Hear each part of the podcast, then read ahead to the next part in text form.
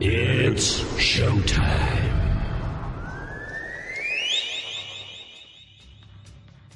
Okay, Tokyo, South America, Australia, France, Germany, UK, Here we go. Head on with Bob Kincaid. Three hours of conversation, cussing, and a discussin with America's only born and bred Southern liberal talk host.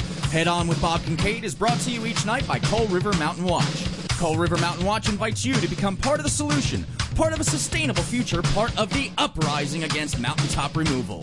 Coal River Mountain Watch, CRMW.net. And now, from high in the hills of beautiful West By God, Virginia, here's Bob Kincaid on the Head On Radio Network. Well, howdy.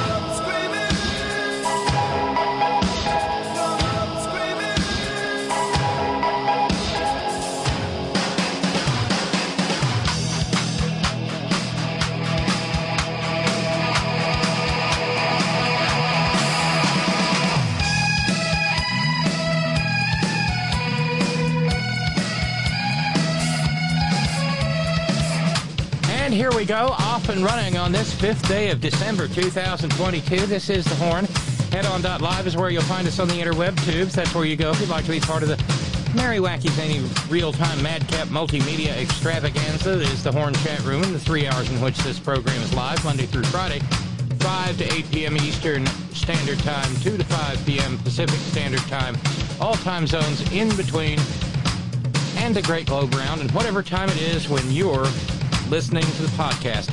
Thanks ever so much for being part of this little community that's been out here cussing and discussing for something approaching 20 years. Still blows my mind every time I say that. Thank you. Thank you for participating. Thank you for providing the, the financial support that keeps everything going. Uh, Thank you, thank you, thank you. And so, uh, uh, that being said, that being said, um, if you pop into the uh, chat room, you'll be greeted by early arrivers Alien Jimmy and Squeaky and Theo. Hey, y'all. And capably moderated by pinch hit midweek chat room utility moderator and all around great guy, Brother Bishop Steve from Georgia Stan. And in the uh, far reaches of rural agrarian Oregon, our buddy Roger. Trimming buds and thinking big thoughts and somehow also moderating it all at the same time. Y'all do a great job, and of course, I'm in there as a moderator too, but ah, I'm useless as a screen door on a submarine when it comes to moderating. Here's a dirty little secret I don't even know how to bash brain. What? Yes. I imagine, uh, Steve! I imagine Brother Bishop Steve must be uh, uh, all positively, oh, let's just say it, a nervous freaking wreck. If you're not, that's cool, Steve, but if I were you, I would be. I'd be like, please, please, please, sweet fake baby Jesus, please. Don't make me and my state out to be a bunch of morons tomorrow. Please don't let don't let Walker, Texas stranger, be my senator. Hmm. Uh. So, uh. I mean, it. May, maybe, maybe you're just stronger than I am, Steve. But I'd be. Um. And there, and there, he says it. Yeah, hoping for the best, Robin, prepared for the worst. yeah, I get it. I get it. And uh, I hope not, Brother Deacon Asa. Um, he, he he always posts a uh, Herman Cain nine nine nine gift when the stream starts coming through. Um, see you soon. No, no, not for no. Uh, no, no, Billable Rick. There has not been a. Uh, there has not been been a brain sighting. I, I was just uh, speaking ex cathedra there or something. I don't know. Uh, maybe he'll try to get into the chat group with a Bigfoot icon. Oh, it's going to be one of those Moron Mondays, isn't it? Yeah.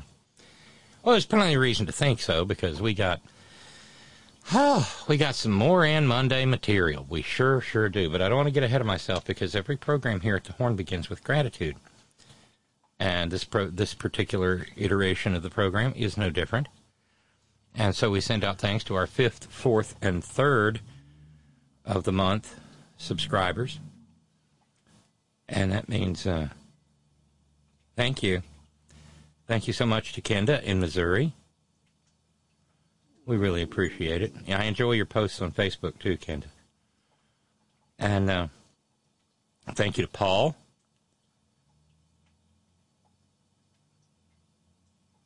Your uh, your help is decidedly appreciated. Thanks to Thomas. Appreciate you, Thomas. Thank you to Kim and Malin in New Jersey, friends for oh so long a time. Thank you to John. Thank you to Bill in Allentown. Thank you to Jean and Ann across the pond. Thank you, Stephen. Thank you all for being partial sponsors of this little effort at non commercial, non capitalist, non chocolate, paleo chocolate chicken bone beverage broadcasting. Thank you. So our fundraising goal stands at $890. That means uh, today, Friday, and all but $10 of Thursday. That's that's that's where we stand, and hopefully we will knock some of that down so I can keep the program on the air. It, it really does boil down to that. I, wish I could say that I was going out and getting a fabulous gown for the holiday season and all the balls that I'll be attending, but A, no balls, no gowns. Well, wait, that didn't come out right, did it? No. oh, goddess of irony, why did you do that to me? Anyway, um, this is this is subsistence radio you know, if you study anthropology, you'll find out about subsistence agriculture and subsistence farming and subsistence. This is subsistence radio. And so uh, you may rest assured that uh, no, we're we're not we're not doing what right wingers do with their millions in shady billionaire PAC money. I, I, I I blanch to even think about it. Yeah. Blush, too, for that matter. But if we can raise some or all of $890, it would be fan freaking tastic. Um,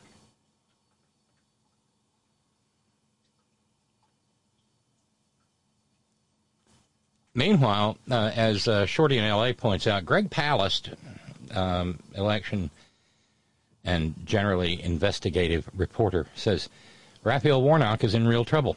Don't be fooled by the record long lines of black voters in Atlanta. Here's the real story. Two years ago, Raphael Warnock won his Senate runoff because he got three quarters of a million mail in ballots. He won those mail in ballots by two to one. Within weeks of his victory, the Republican Party in the Georgia legislature passed a law that made it all but illegal to vote by mail in a runoff election. Part of the game was to shut 77% of the mail in drop boxes in Atlanta. Two out of three Georgia mail in ballots vote Democratic. So when you see those long lines, it's because black people can't mail in or drop off their ballots. It's made worse because of the new law, SB 202, slashes the number of early voting days from 17 statewide to just five. We've discussed discussed that um, on this program, and it turns out there's another little glitch. I remember when uh, uh, long ago, uh, the late great Bart Kopp pointed out that when someone makes a, a mistake and that mistake works to their benefit, expect them to make the same mistake over and over and over and over again. And so, consequently, um, it turns out, and this is no surprise, Students at historically black colleges and universities in Georgia uh, have had to jump over additional hurdles to vote, and some of them just flat out haven't voted where they go to school. because Georgia made sure uh, nine out of ten of the historically uh, this is just as background nine out of ten of the historically black colleges and universities in Georgia are private. So naturally, the Georgia legislature said, "Well, mercy sakes alive, you know, a student ID will suffice for proper voter ID here in Georgia. Yes, Georgia. Yeah, a student ID will be. Oh, wait, but only at the public universities." Um, private university IDs don't count. Well, I reckon there's some other private schools in private colleges and universities in Georgia, but having nine out of ten of them be historically uh, of, of, the historically black colleges and universities, uh, that tends to put a damper on voter participation there in Georgia. Should the students choose to vote there, being how they live there. This includes, of course, Spelman, historic Spelman in Atlanta. So, meanwhile, um, outside of Atlanta, voters in white majority counties uh, have three times as many drop boxes per voter as uh, voter as black Atlanta does, a 314% difference according to uh, Greg Palast. From 2020 2021, according to a new complaint that uh, Cheryl Moses filed alongside the Palast Investigative Fund with the U.S. Department of Justice Civil Rights Division. Mail in ballots in Georgia plummeted by over a million, a breathtaking 81% loss of ballots concentrated in where else? Black majority urban counties. Uh huh. But rural counties were added. See also, white were added, uh, ordered to add at least one drop box. So in urban non-white counties, 55,862 voters per drop box. Uh, in the rest of Georgia, where it's 65% white, it's only 18,000 voters having to share a drop box. Again, a 300 14% difference.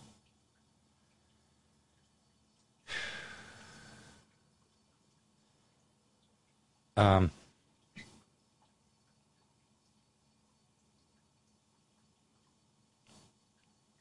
so uh, tomorrow might tomorrow's a little more nerve wracking than maybe we had hoped it would be and that dovetails dovetails nicely with uh, something that uh, is being well. We pointed it out in the past. This here being Moron Monday, yeah. Uh,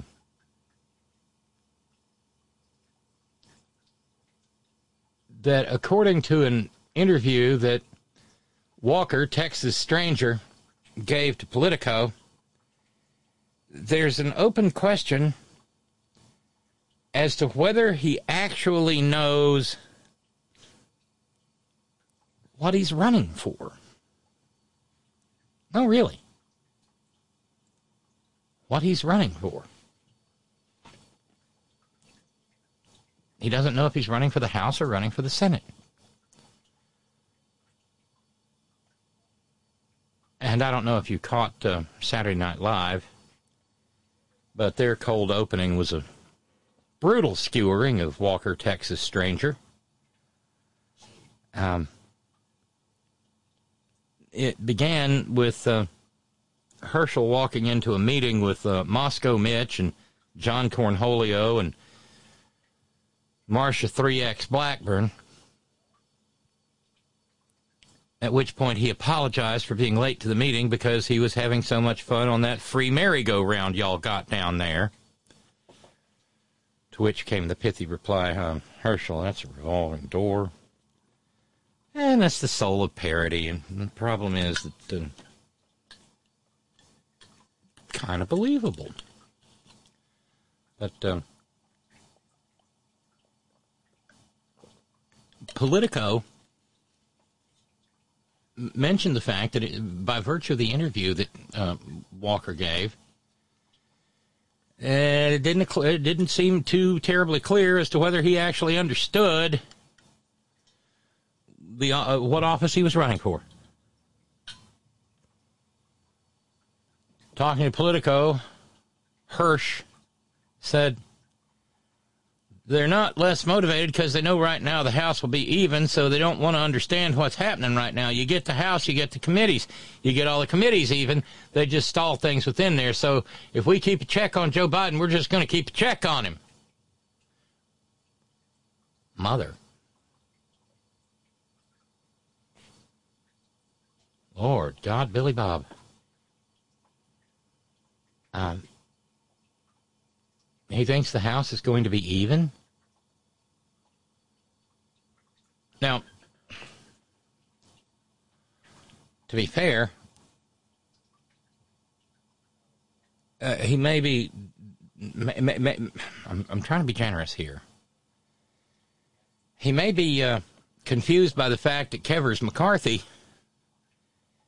is is is is doing everything except inviting members of, uh, short of inviting members of his own caucus to go and take a poop in the rotunda if they'll just vote for him for speaker. yeah.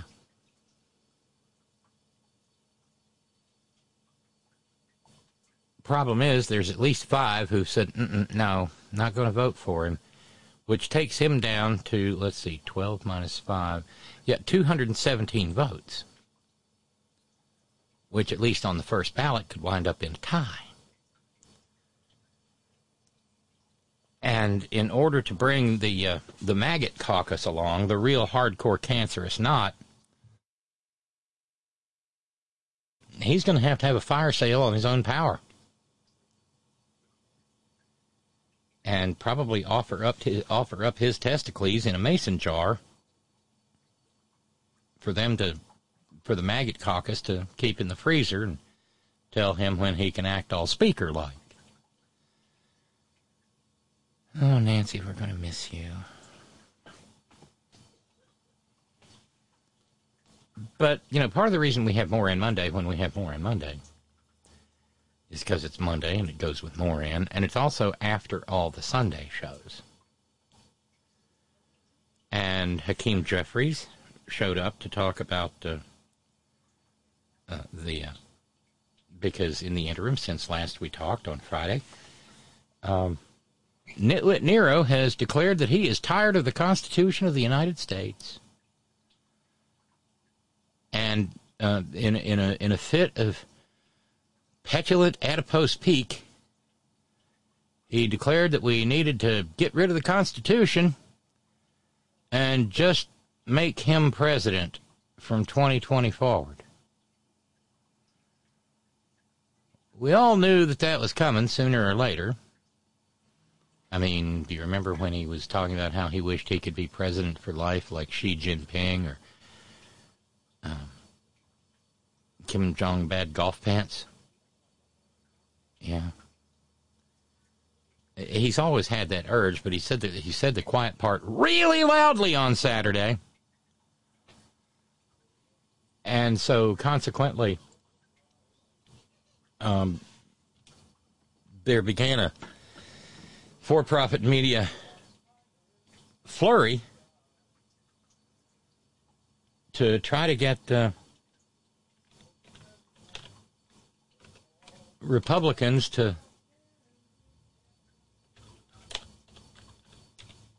maybe kind of step up and speak up for the Constitution?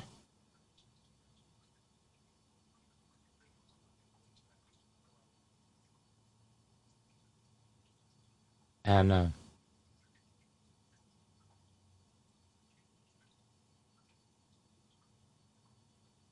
oh, I can't. I'm trying to find it now. I had it, but I guess an update came through and screwed me over.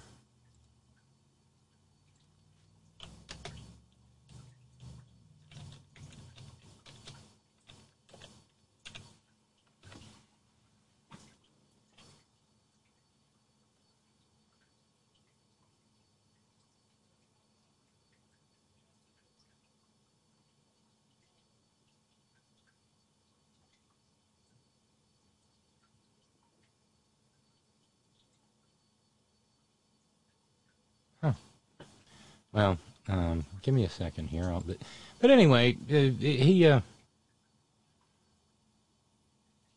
he made it he made it clear that the Republicans, and if he's saying it now, hopefully he'll hang it around their necks. Uh, they need to decide whether they want to follow Trump or honor their oath to the Constitution. That was the bottom line on it. Um, I'm not looking for. Uh, I'm not looking for the Republicans to get all weepy about the Constitution anytime soon.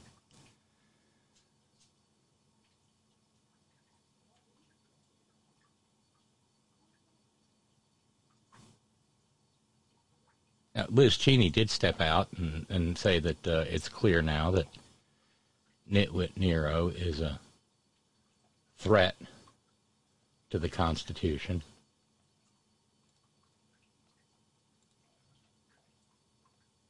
Now, of course, Nero says he never called for the termination of the Constitution.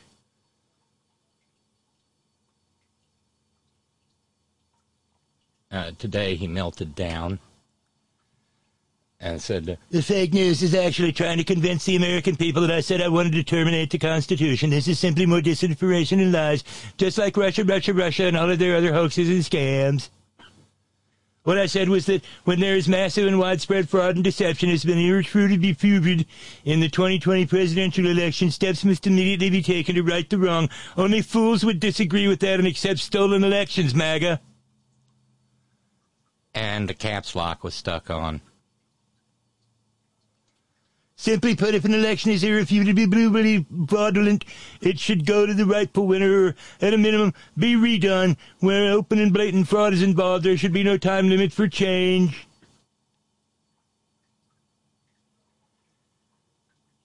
Yet his quote was right there in all glorious, glorious pixels. Yeah.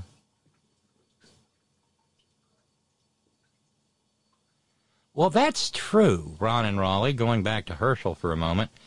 Uh, don't you mean, wouldn't it be more appropriate to call him Walker, Texas Strangler, according to a lot of his former paramours, and just saying, yeah, he, uh, uh he is, mm-hmm. The, uh, the Dallas Strangler. Jesus.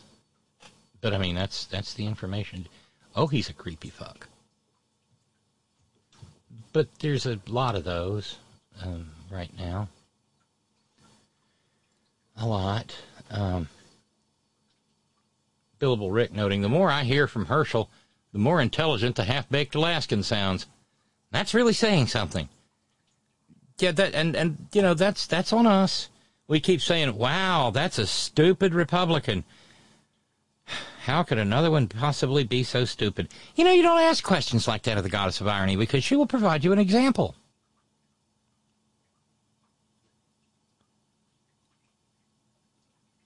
And she did. And I, I, I,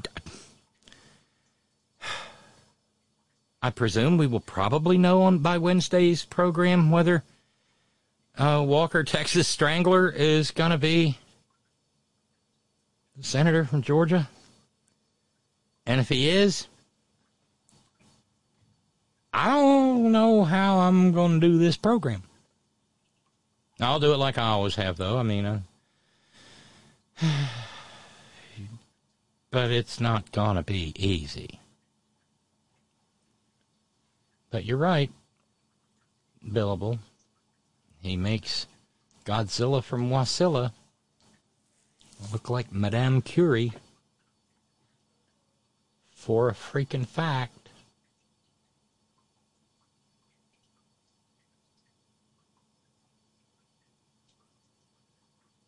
And that's just sad.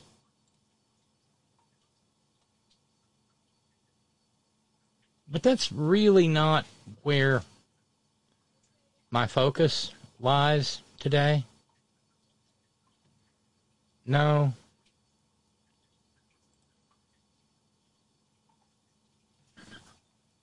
took one for the team.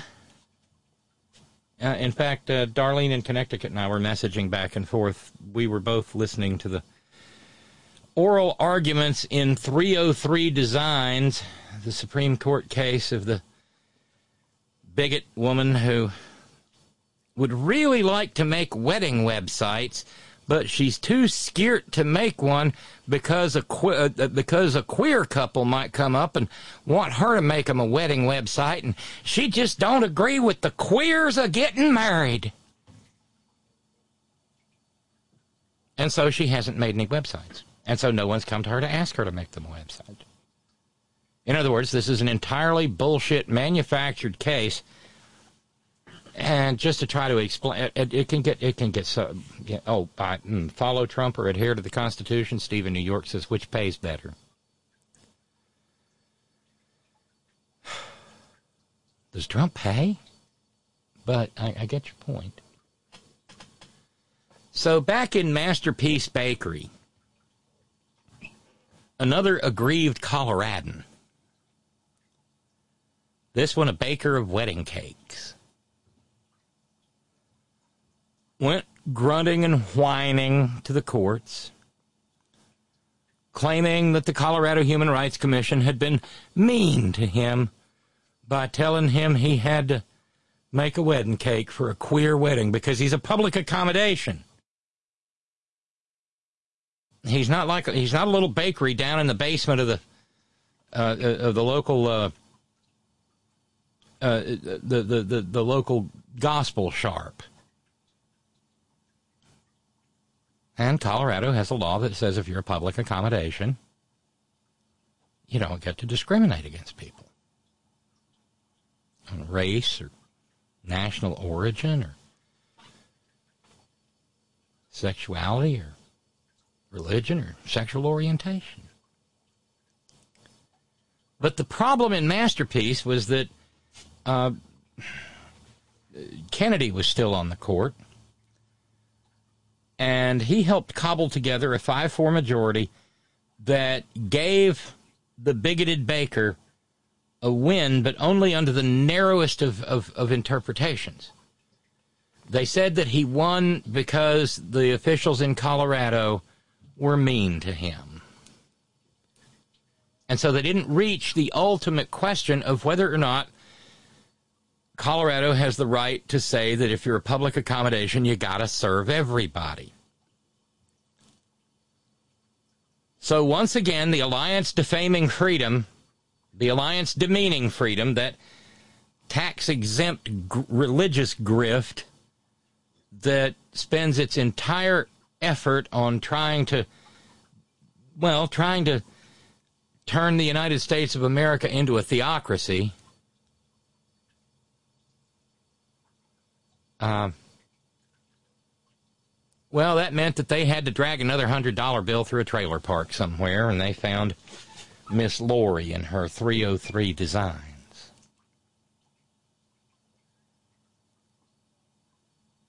And so she went a whining and a pouting to the trial court level and said, I want to make wedding websites, but I can't. I'm having to be silenced. I'm I'm being silenced by the by the mean, mean, mean government of Colorado. Cause they won't they won't they won't let me say outright that I won't I won't make a wedding cake for no queer wedding because I don't think queers should get married. Ah!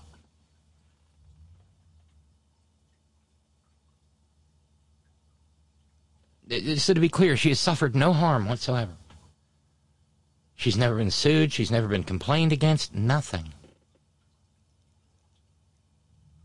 But, well, she lost at the trial court level. She lost at the appeals court level. And so, you know, the, the maggot court, our most puissant, dread sovereign, supreme Catholic majesties, said, Come here, baby. Oh, come, yes. Oh, yes, come here, come here, yes. No head pats. Oh, poor baby. Ism scared, ism silenced, ism's religion being be, be, being trampled upon. Yes, oh baby doesn't want to make no queer wedding websites. No. And so today we had oral arguments on the case. And some petulant, whiny pettifogger for the Alliance defending, uh, Alliance defaming freedom, the Alliance demeaning freedom, uh, droned on and on and on about how my client is actually trying to save free speech, not just for herself, but for the disgusting queers, too. I'm sure a queer website designer wouldn't want to have to make a website for for a Christian or a Catholic. No, she really said she did. No, actually, that was the handmaid. The handmaid, in one of her questioning sessions, said, "So, because uh, okay, let's understand this. I know I'm kind of all over the place, but it's what happens when you work without a script."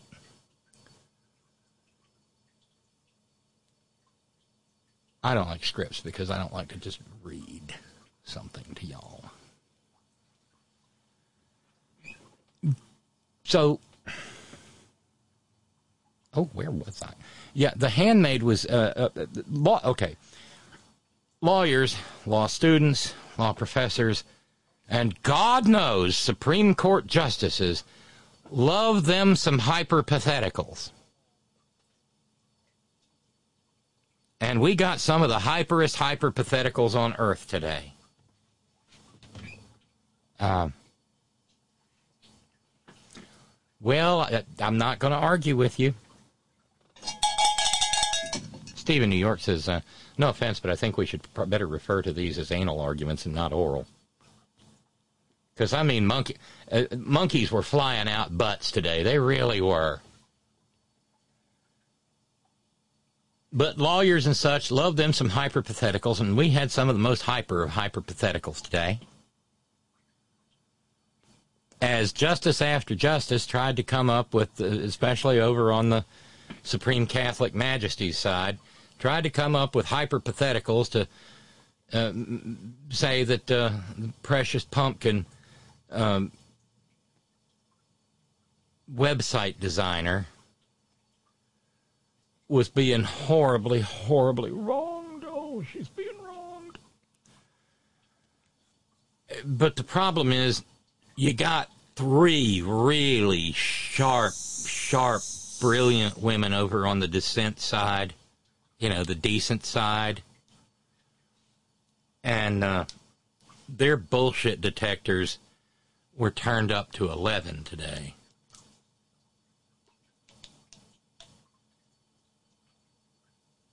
And so they came with some hyper, hypotheticals of their own.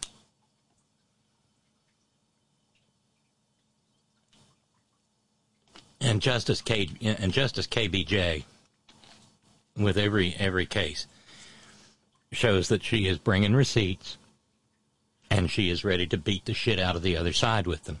She may not win, but they're going. Uh, uh, but but when she loses, the winners are going to look like the ugly little fascist theocrats that they are.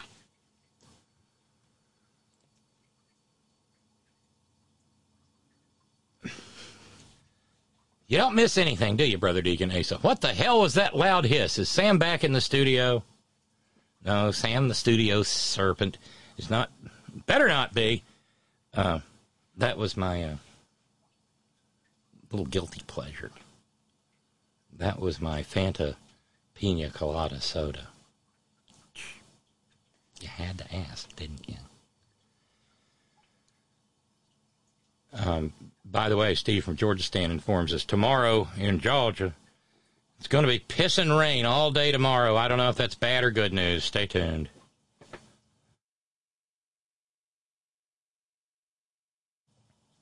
Well, it, it, we, we remember that Nitwit Nero was afraid of rain in France. Maybe maybe there's some carryover. I hope, Steve. I hope. So back to the Supreme Court.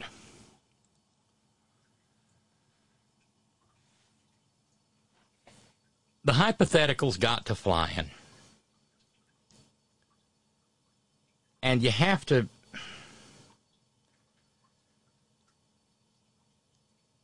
I mean, this one, God, I, I'm, I'm trying to think of how much of my life I'll never get back having participated. But I'm glad I was listening because I heard things that made me, what? Real? Huh? None more so. And, and when I said KBJ brings receipts and she understands the law, Justice Ketanji Brown Jackson is a trial judge. It, people like uh, Pubes on the Coke Can, Fappy Thomas, and Sammy Bad Breath Alito, and Neil Gorsuch, and God knows the handmaid and brat don't have much in the way of trial court experience. But Ketanji Brown Jackson does. And she brings a litigator's sense and sensibility to her job.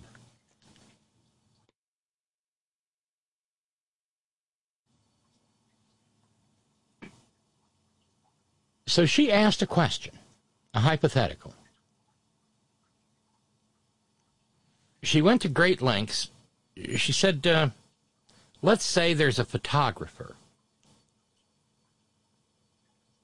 And first, they had to delineate between merely providing a service, uh, like a good or you know a hotel room or a seat at a restaurant.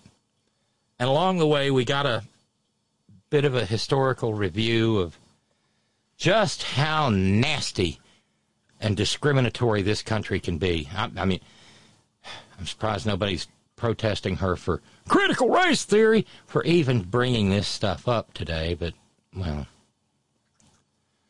Um,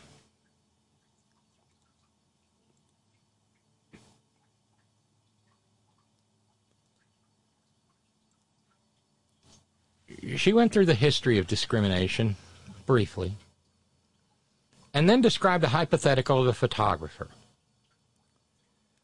who wants to make photographs that are historically accurate of Santa Claus at Christmas time. And by historically accurate, the photographer wanted a white Santa, at which point, somewhere off in the distance, Megyn Kelly could be heard saying, Yes! Uh,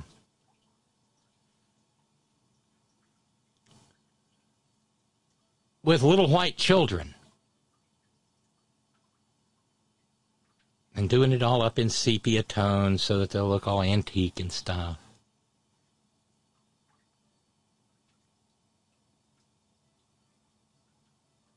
And uh,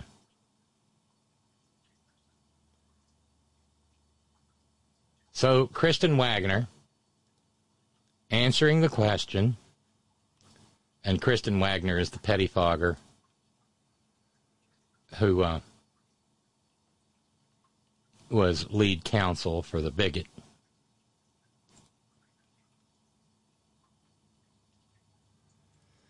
Kristen Waggoner um, had to admit the photographer would be able to say they wouldn't take photos of black children of the white Santa under her interpretation of the Colorado statute.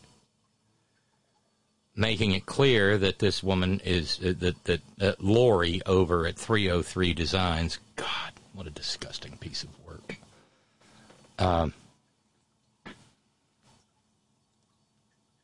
yeah, that Lori is basically trying to carve out discrimin- discrimination against anyone for any reason, for for the purposes of her own bigotry, her own homophobia.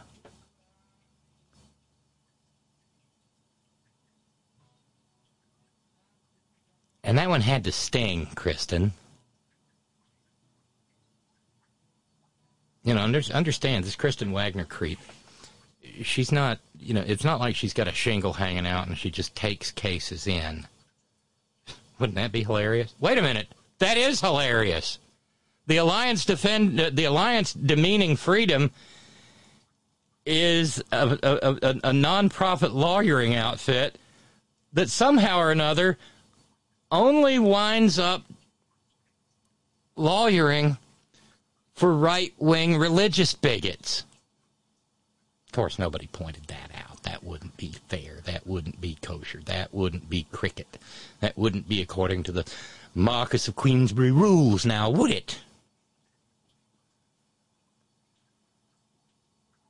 but having uh, and and and it, it gets to the point in these arguments now with the court consti- constituted the way it is that uh,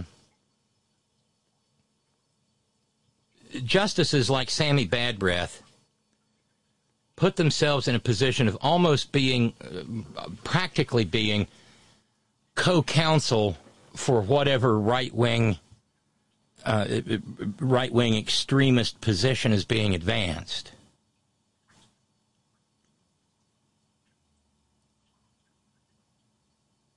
And so he had to jump in and rehabilitate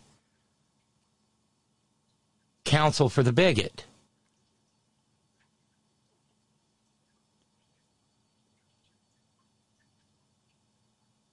He started out by rewriting uh, Brown Jackson's hyper- hypothetical, and it all went downhill from there. Just Justice Jackson's example of the the Santa in the mall who uh, doesn't want his picture taken with black children. So if there's a, a black Santa. Okay, there was no Santa in the mall. And it's not about wanting to not have his picture taken with black children. The Santa's not, it's about the artist. The hypothetical was about an artist, a photographer, who wanted to recreate scenes of a bygone white, white, white, white, white, white America. Consistent with her closely held religious beliefs. But let's pick it back up. Santa at the other end of the mall, and he doesn't want uh, to have his picture taken with a, a, child who's dressed up in a Ku Klux Klan uh, outfit. That, that Black Santa has to do that? No, because Ku Klux Klan outfits are not protected characteristics under public accommodation laws. And presumably that would be the same Ku Klux Klan outfit, regardless whether if the child was black or white or any other characteristic. Yeah, you do see you do see a lot of black children in Ku Klux Klan uh, outfits, right? All the all the time. Suppose that uh, I, I, mean, uh, what the actual fuck? This is you know this is the lily white world that Sammy Bad Breath lives in. And you heard that sort of uncomfortable titter that rolled through the Supreme Court courtroom.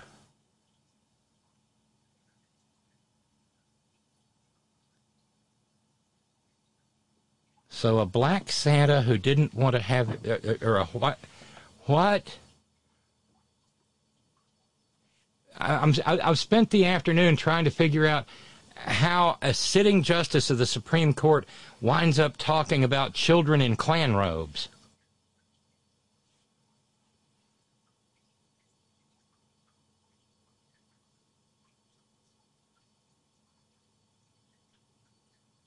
And of course, the answer was a slam, a slam dunk for the Solicitor General of Colorado, who said, "Of course not," because there is not the, the under public accommodation law, the Klan are not protected. Oh shit! Probably shouldn't have said that because we'll have a case any day now. And you know, we might kind of get to that here in a second.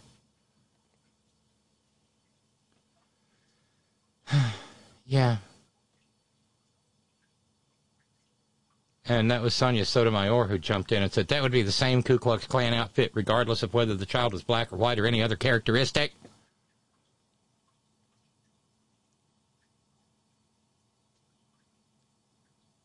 and for him to come and, and, I don't know, maybe he understood that he had, he'd really stepped in it.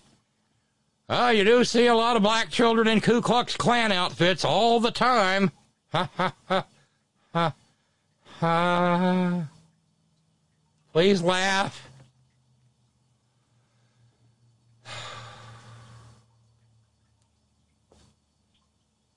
Great. Jumping Jehoshaphat.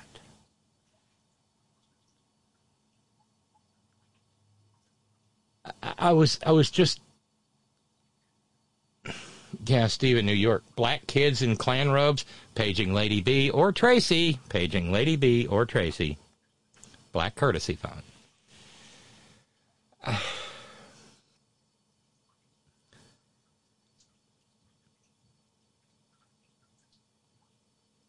would would Sammy Bad Breath have made a a joke about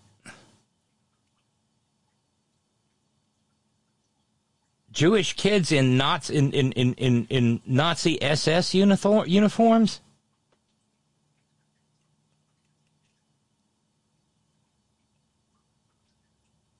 Clearly, it's a case of don't know or don't care, and frankly, I suspect it's the latter and not the former.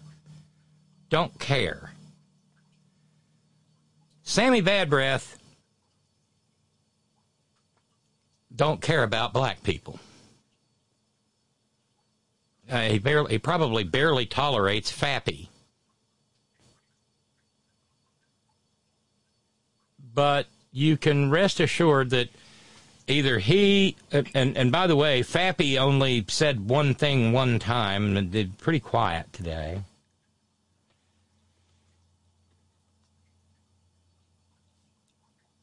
But for a member of the Supreme Court of the United States to be making Klan jokes,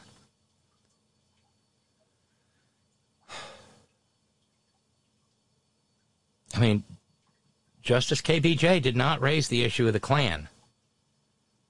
Sammy Bad Breath did. That's where he went. That is the, the, the, the that that was the, the the mental process of his imagination. Because he's obsessed with what reverse what reverse racism. It, it, it was so down the rabbit hole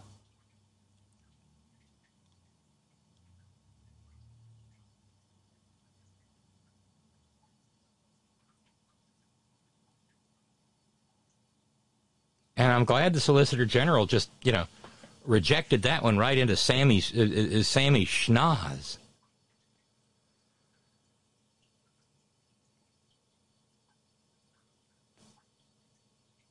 But there, there's there's a clear lack of concern for what even the mention of the Klan means. There is multi generational trauma that attends the Klan for millions of people in this country. The mere mention of the Klan is its own horror.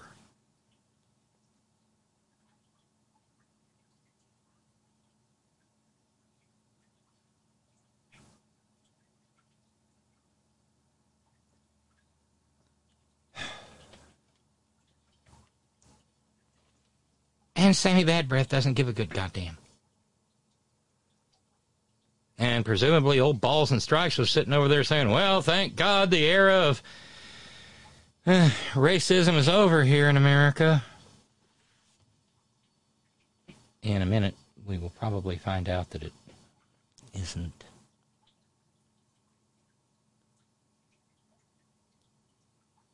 This case should never have even come to the Supreme Court, but there is every likelihood that they will craft some ruling that will give Lori and her 303 designs carte blanche to refuse to do business with gay couples who just want a uh, just want a wedding website. And I'm going to need some Colorado geography help here.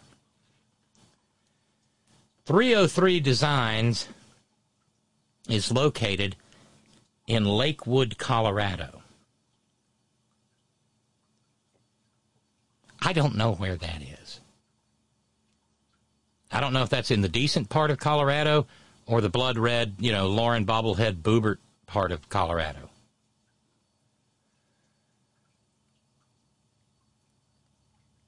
A long time ago, when this case caught some people's attention, mine being one of them, um, I went to the website. It happened on air. And we took a look at her art.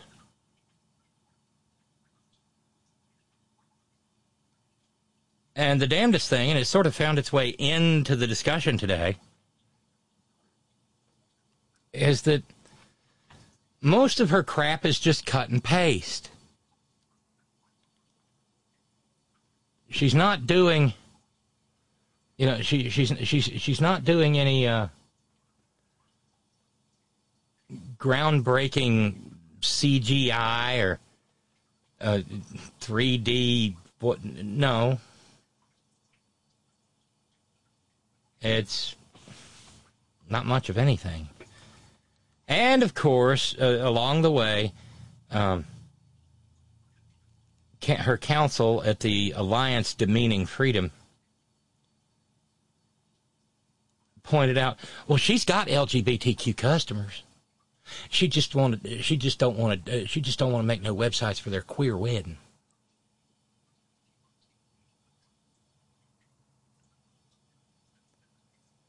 Okay, so Ralphs tells me Lakewood is serving as the Horn Ad Hoc Colorado Geography uh, Department. Tells me Lakewood is near Denver.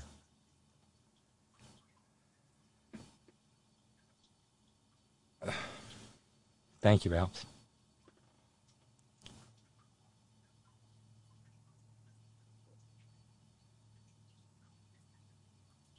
So uh, basically, she wants she wants carte blanche.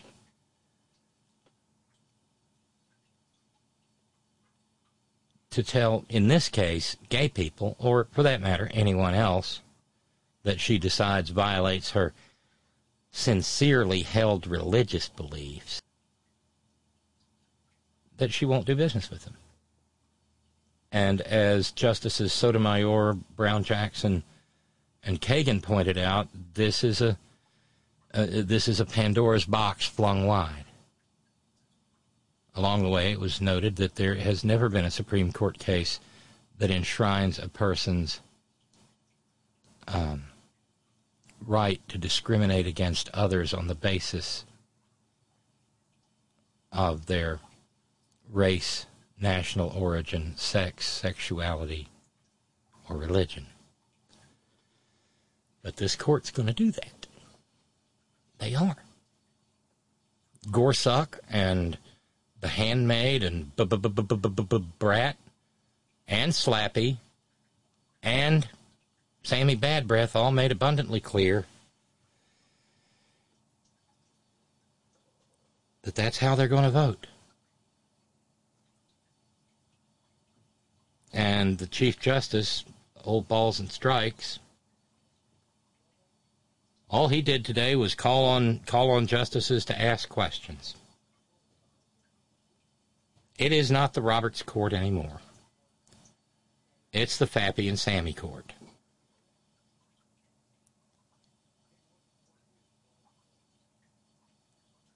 And it was infuriating to listen to, to, listen to this because, of course, we can't see the justices. You know, we can't pull the curtain back and see Oz the Great and Terrible working the levers.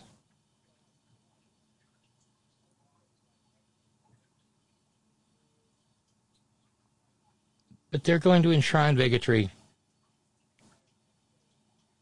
and it's and then and then you know much like the bounty law in Texas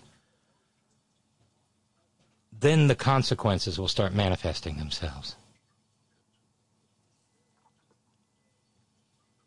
Um,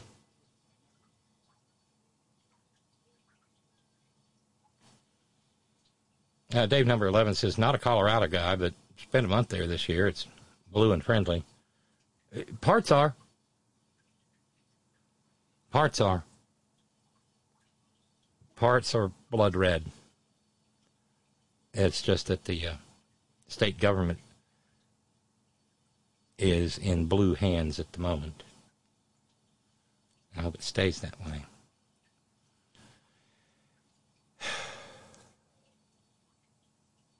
So they're going to open the door to all kinds of uh, religious bigotry. And I don't know, I, I'm guessing here. Lori at 303 Designs. I'm guessing she's got a cap, sort of a captive audience.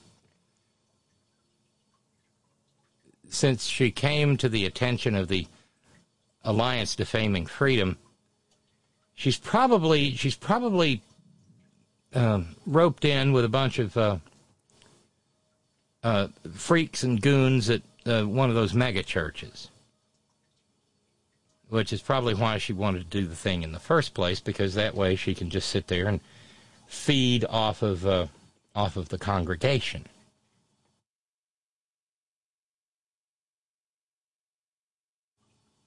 But she has, by definition, to one degree or another, because it's not like she's some sort of awesome web designer, again. She has marked herself as someone that no decent person wants to do business with. No one who believes that love is love wants to do business with a bigot like her. No ally uh, to the LGBTQ community wants to do business with her. And so, you know, if there's a God, she has been the author of her own uh, doom in terms of business.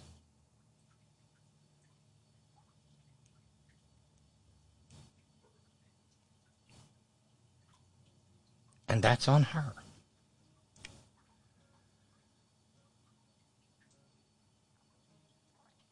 But the larger problem is what this will mean nationwide because there are, I think, 19 states that have non discrimination statutes just like this. And if they rule uh, the way that Fappy and Sammy want to rule, it will strike those non discrimination uh, statutes down in every state. Which is exactly where you know, Fappy wants to go based on his dissent, or not dissent, his concurrence in the Dobbs case. He said, "Bring me cases where we where we can where we can overturn Obergefell, overturn Griswold, overturn Bostock, overturn Lawrence, and return this country to the to the dictatorship of paleness that it should be." If you hear music in the background, that's my son. Um, he's got a little gig tonight, and he's practicing for all his worth. Um, it's a very, very ugly country that this Supreme Court wants to enshrine. And of course, they are in in in in doing things that attack um, LGBTQ people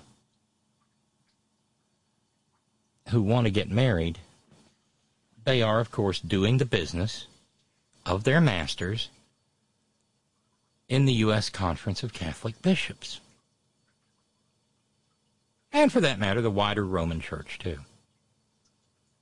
Really did catch I, I, I, my little pink, pink little ears did perk up though when I heard um, the handmaid say Christians, a Christian or Catholic organization, because, uh, you know, uh, if I'm not mistaken, the Roman Catholic community has been battling for a couple of hundred years in this country to be understood as being, being a Christian religion. But at the same time, I figured her pa- her pals in the law school at Notre Dame would be, handmaid. What you what what are you saying? The Southern Baptists and the Church of Christers all over the country were going, yeah, told you, Catholic, Christians, not the same. Oh, well, thank you for the cowbell, Dave and the Blind. Cowbell for Black Courtesy Phone, and send me, uh, and Sammy Bad Breath should retire and become a road comic where he'll bomb nightly. Remember, tip your servers. They actually work for a living. Dave and the Blind.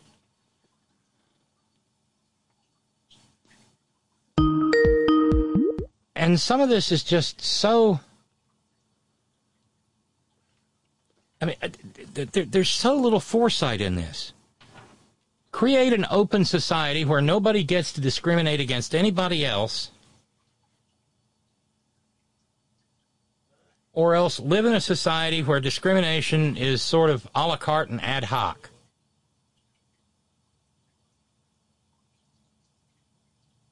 And that sincerely held religious beliefs horseshit, and it is horseshit because I can't find anywhere to suggest that, that, that, that she was asked to describe in any kind of detail or testify as to what those sincerely held religious beliefs are. Well, that queers can't get married.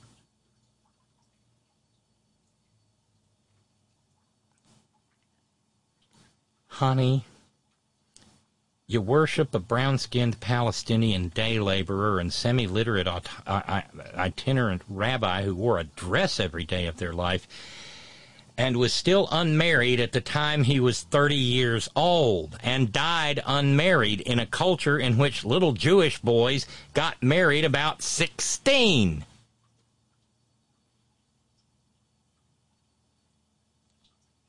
Not saying, just saying.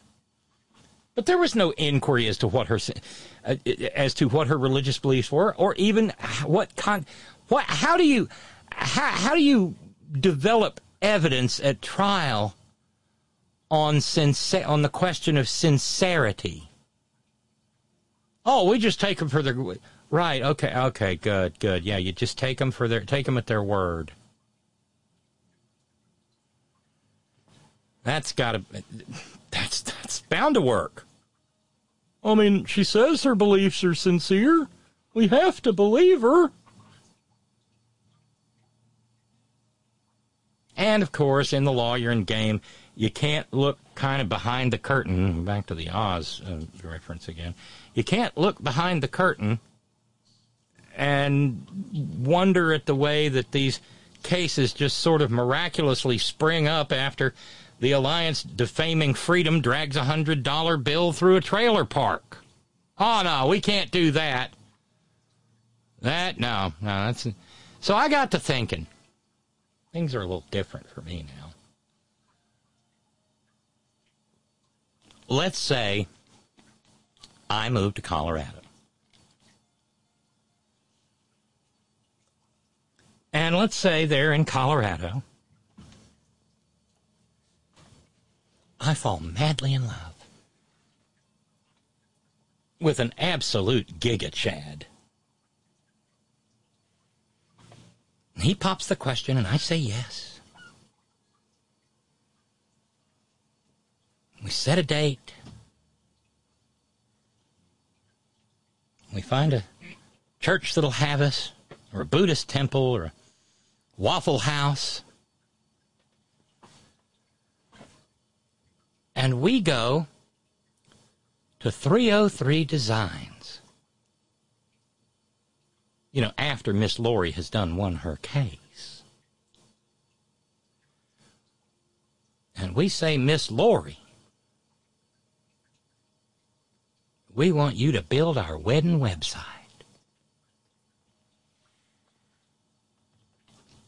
What happens then? I mean, it's a marriage between one man and one woman. We meet the specifications.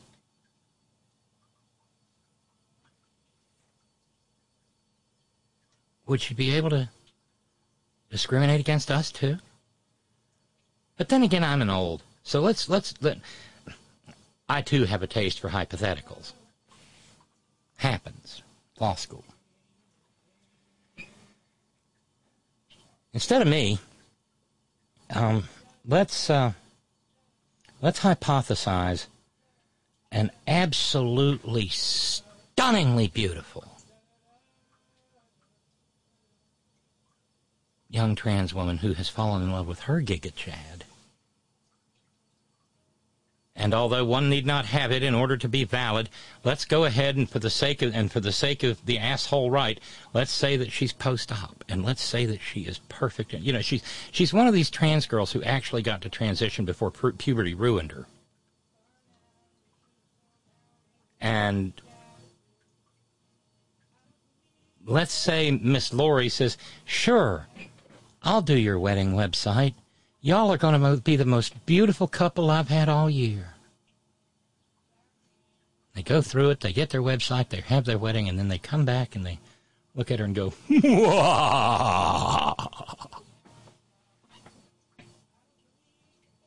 I mean, that would never happen. But could she turn around and sue them for fraud because they defrauded her of her sincerely held religious beliefs? Hopefully, you begin to see what a mess these freaks are going to make.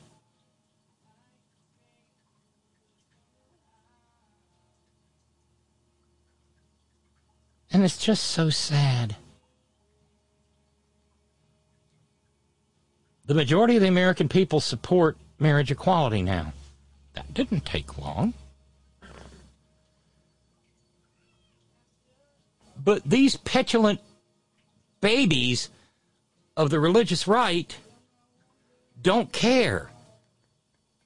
They're like fascists in that regard. They are fascists in their re- that regard. The desires of the majority mean nothing to them.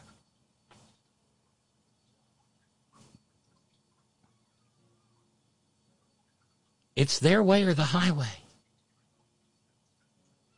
Matt in San Francisco observed Republicans ruin everything. The court is a joke. The Republicans have ruined it. And apparently, we're all just going to sit back and take it for the next 30 or 40 years while they strip away our rights. I don't get it.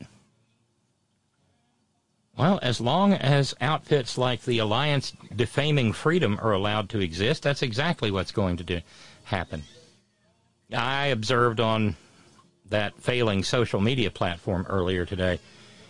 Um, that home of chaos and hate. By the way, over at Twitter, in case you were wondering, um, some statistics.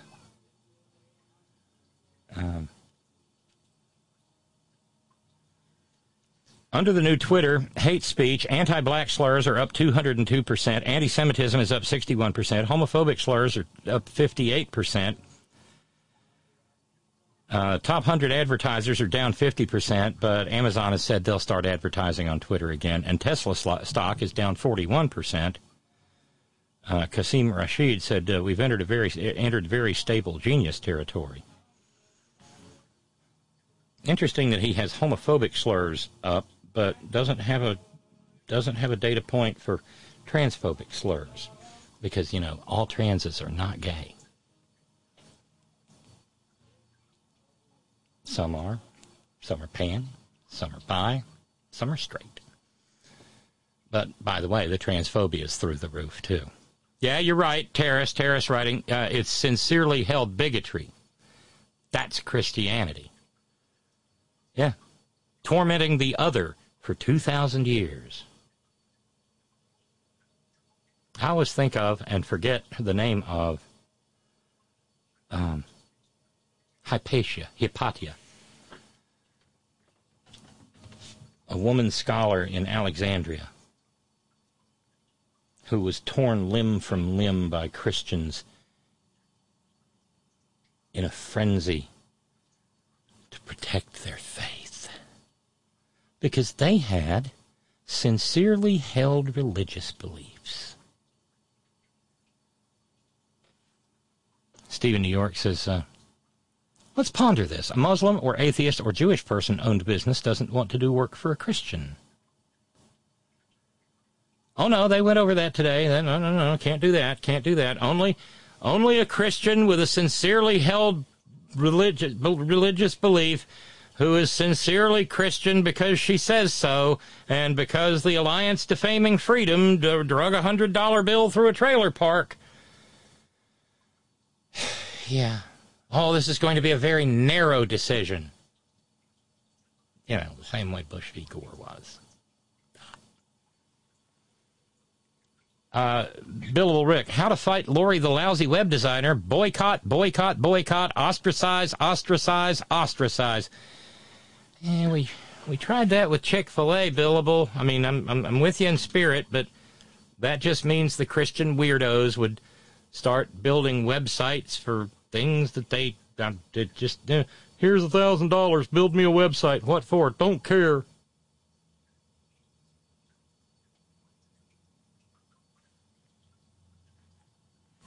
Ralphs asks, so was she thinking, or did Alliance Defaming Freedom convince her that she would get oodles and oodles of money? Um, well, the Alliance Defaming Freedom knows they'll get oodles and oodles and oodles of money in the form of attorney's fees. And, oh, I don't know. No, that, she probably does because, uh, because Pogo sticking up onto the cross for these uh, religious fiends always results in money.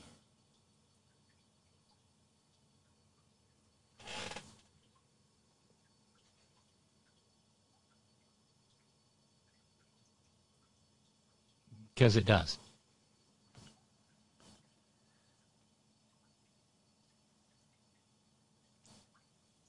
And how Sammy Bad Breath managed to work the and and by the way, he is not being well received. Uh, in what he said, New York NYU School of Law professor uh, Melissa Murray said, "I'm going to need Justice Alito to stop joking about seeing black children in Ku Klux Klan costumes."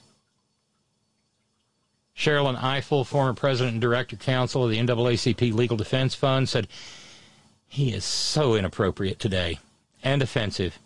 Black kids in Ku Klux Klan outfits, not funny. Is this the highest court of the most powerful country in the world? Good grief.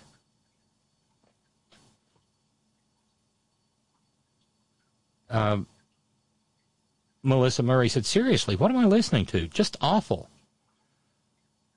And Sherrilyn Ifill said, The joke about black kids in Klan outfits? No, Justice Alito, these jokes are so inappropriate no matter how many in the courtroom chuckle mindlessly.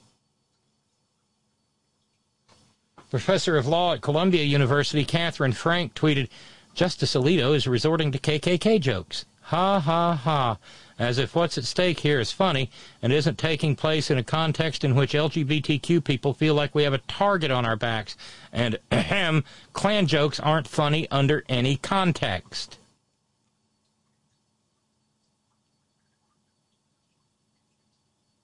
Then Rewire said, uh, I knew Alito wouldn't be able to resist bringing up the Klan. What the hell, Sam?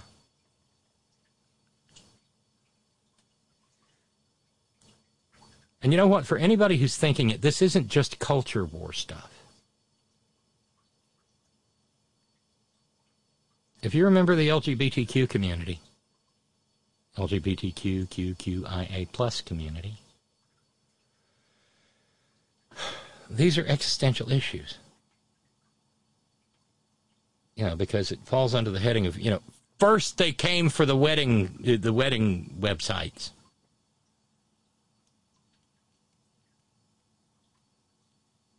And and the, the the so-called liberal side of the court did such a good job of tying in all of these things with, say, um, the case out of I think it was Georgia, where a white restaurant owner said, you know, whites only, but I don't discriminate because I'll I'll sell them carryouts at, and they can come round to the back to get that and taking it home. They don't want to eat among a bunch of white people anyway. You know how they are. No.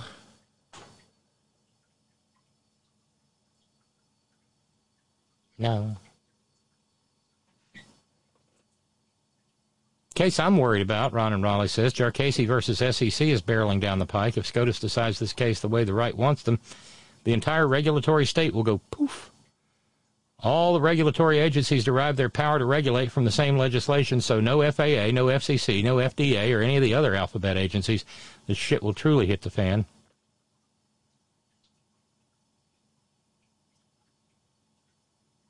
Uh, P.S. The fellow that pistol whipped the Q Club shooter said a drag performer stomped on the shooter with high heels. The question I have is: Is a drag performer a he or a she?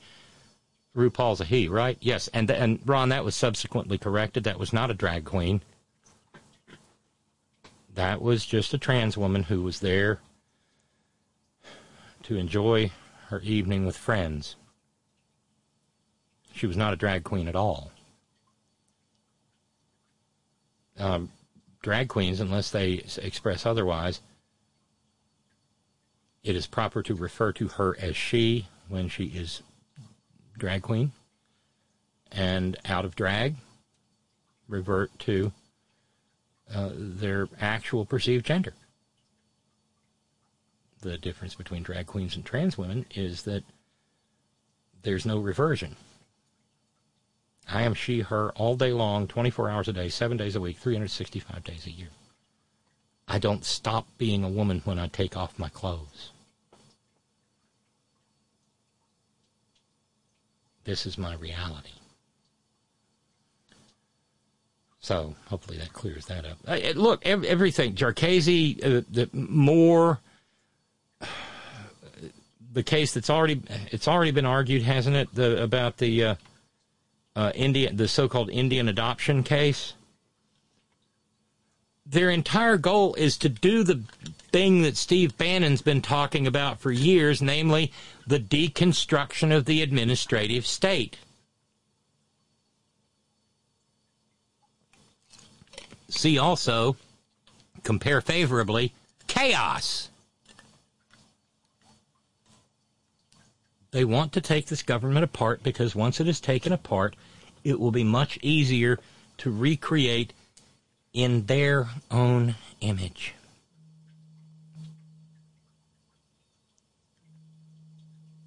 And I haven't even gotten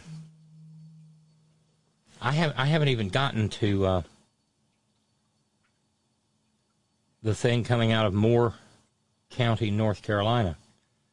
I don't know how far Moore County, North Carolina is from where Ron and Raleigh is, but uh, those people are in hell. Because there was a terrorist attack in Moore County, North Carolina this weekend.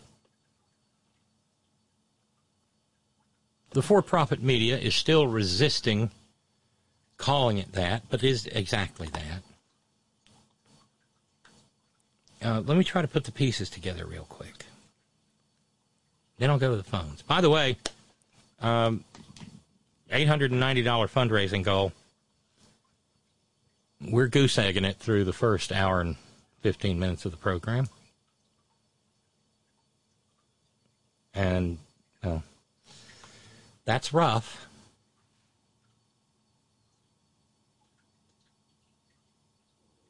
Hopefully that'll change. If you'd like to help out, please feel free to uh, go to headon.live and use the PayPal button or become a brand new Patreon subscriber. That'd be lovely too.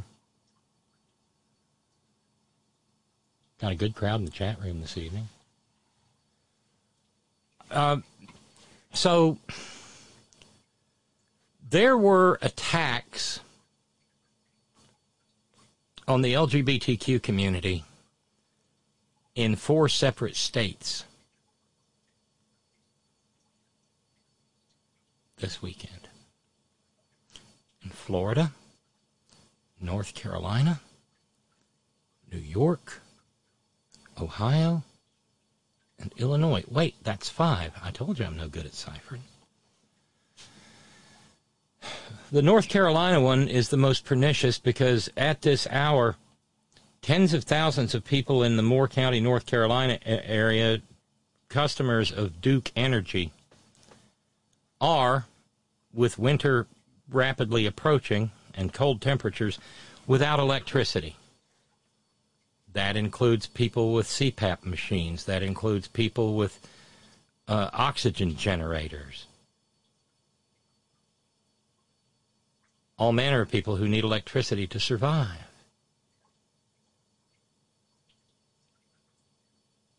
And the reason that those tens of thousands of people are without power is because there had been a drag show an adults only drag show advertised at the uh, Sunrise Theater.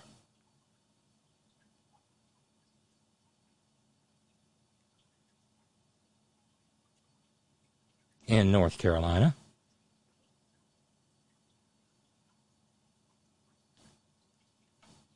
And the Proud Boys and various other fascist organizations declared that they were going to, um, well, attack it.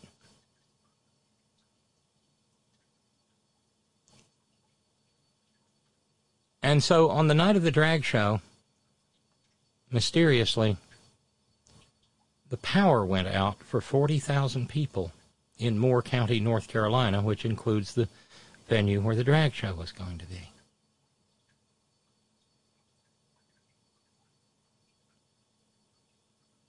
It turned out that terrorists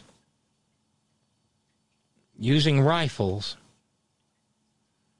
had attacked a pair of substations, causing the power to go out.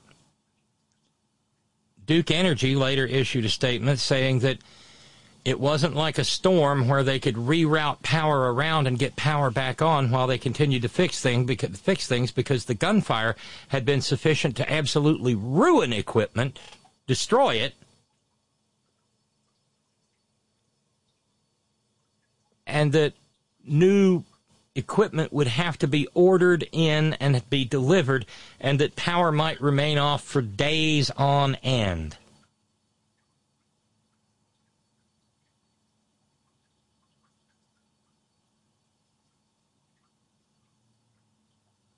In order to stop a drag show. Now, of course, the authorities in Moore, in Moore County, North Carolina, are loath to say that it was done, you know, over the drag show but, you know, if it quacks like a duck and acts like a duck. Meanwhile, the drag show went on because the people, the many, many people who had sh- showed up in support of it, brought out their phones and used the lights on their phones to light up the stage so the performers could go on.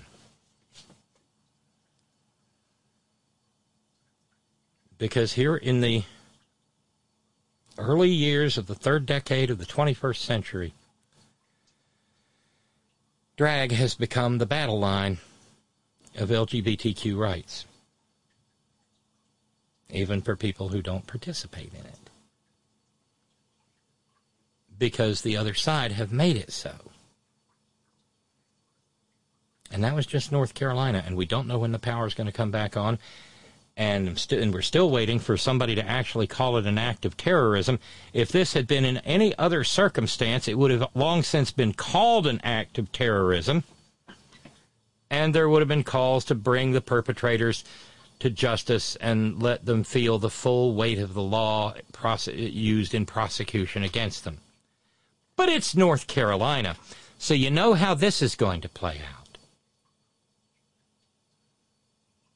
Republicans in North Carolina will simply say, "We'll see, they wouldn't have nobody had to shoot up that substation if it hadn't been for them queers and them drag queens out there a drag queening around.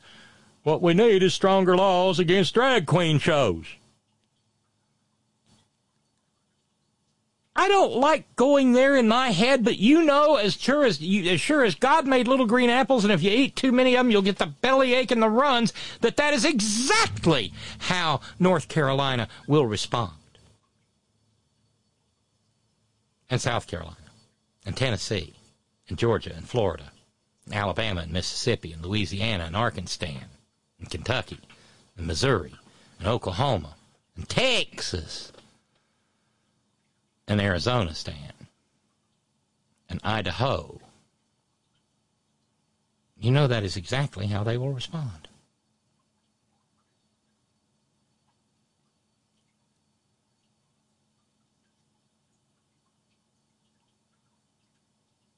And, and, so, by the way, there were uh, after the power outage, there were incidents, apparently incidents of reported looting at a couple of stores, including a Walmart. Uh, there were traffic accidents where the stoplights quit working.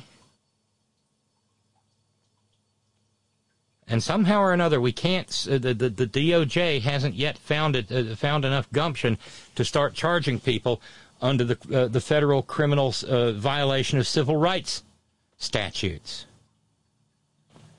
USC, I can't remember if it's 1825 or 1845 off the top of my head.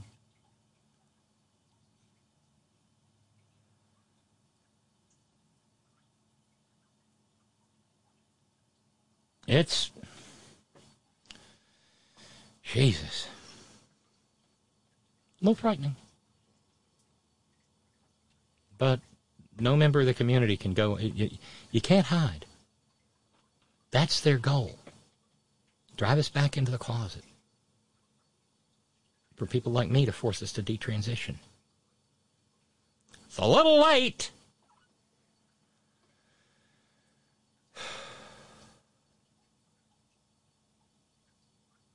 And by the way, a guy in uh, Texas has been charged federally for calling in threats to a surgeon in Nashville, Tennessee, who performs gender affirming care.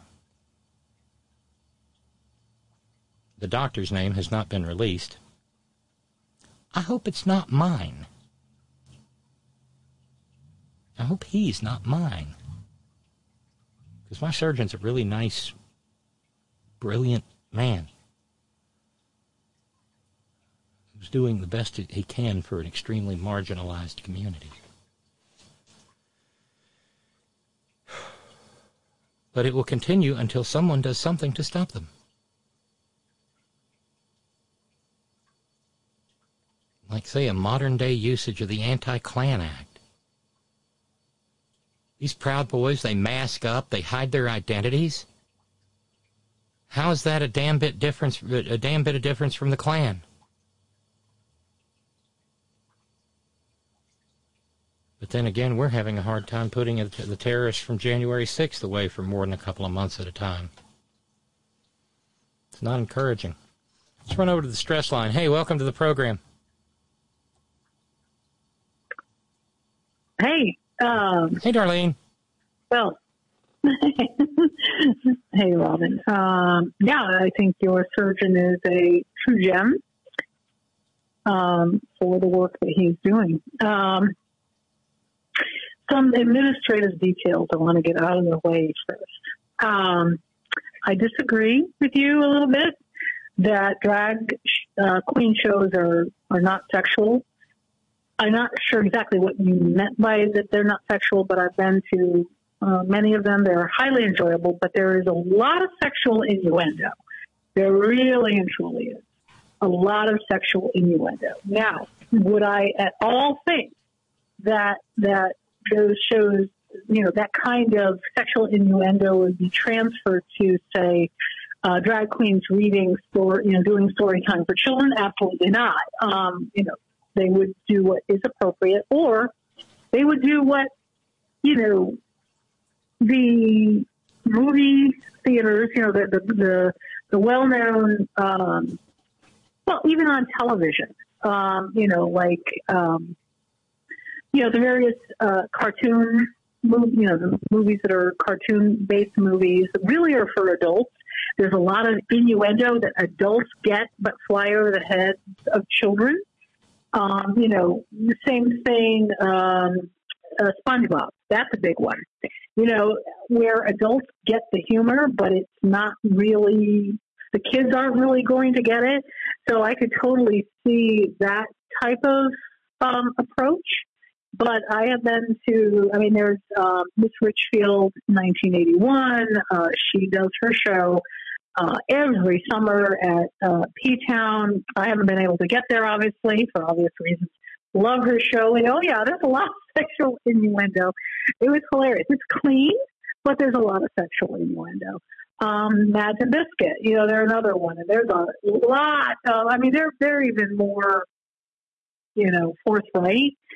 Um, so I I'm not sure exactly what you meant that it's not sexual. If you're talking like I don't know, you know, Melania Trump sexual, yeah, I would agree. But there is innuendo. So I just wanted to kind of make that point, and you can you can. Well, yeah, I, you know, innu, innu, back at it, innu, innuendo is in the eye, is in the eye and ear of the beholder. You know that that's that's that's proven by what you say Okay, about you know well- adults will get adults might get something that kids don't. Exactly. But the Um, but the but the point but the point but the point is YouTube what, it. it, the point the Yeah. point is with this uh, with the show that was in Moore, North Carolina, Moore County. Uh, it was it, it was the okay. First of all, the liars on the right claimed that it was a kid friendly drag event. It was not. It was clearly marked 18 and over. So one, two.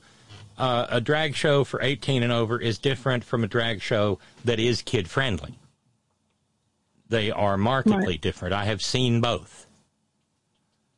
And Oh, I believe you. I, I and, believe and, you. and you know, You know, not you know, but but aren't drag queen shows for eighteen? Aren't drag drag queen shows for children eighteen and under a relatively new thing? yeah, it's been going on for a couple of relatively years. new. You know, basically, it's uh, Yeah, so it's relatively it's, new, dra- it's, cool. it's drag during daylight. It's uh, drag brunches are a big thing. Yeah, so and that's that's that's awesome. I you know that's the expansion of the of the arts because they're you know drag queen shows are a hell of a lot of fun, and they're they're expanding into different realms, different material. I'm I'm all for it. I'm all for it. So basically, what you're saying that they're not sexual. You're talking about depending on the age level and the the um, you know, the, the materials, the particular show, because, the, you know, the ones I obviously see are the adult ones. Um, and yeah, so, you know, we would, we, we assume, you know, that, and look, there, there are, there are not good actors everywhere. Well, So, and I think you know, I think what's da- I think what's dangerous here, Darlene, is that they take the, the you know the bad people do. broad brush. Well, it, it's not just it's not just the broad brush. It is the fact that they extrapolate things that aren't true from fairly banal facts. You know, they, they, they claim they claim that drag is an overt attempt to groom children.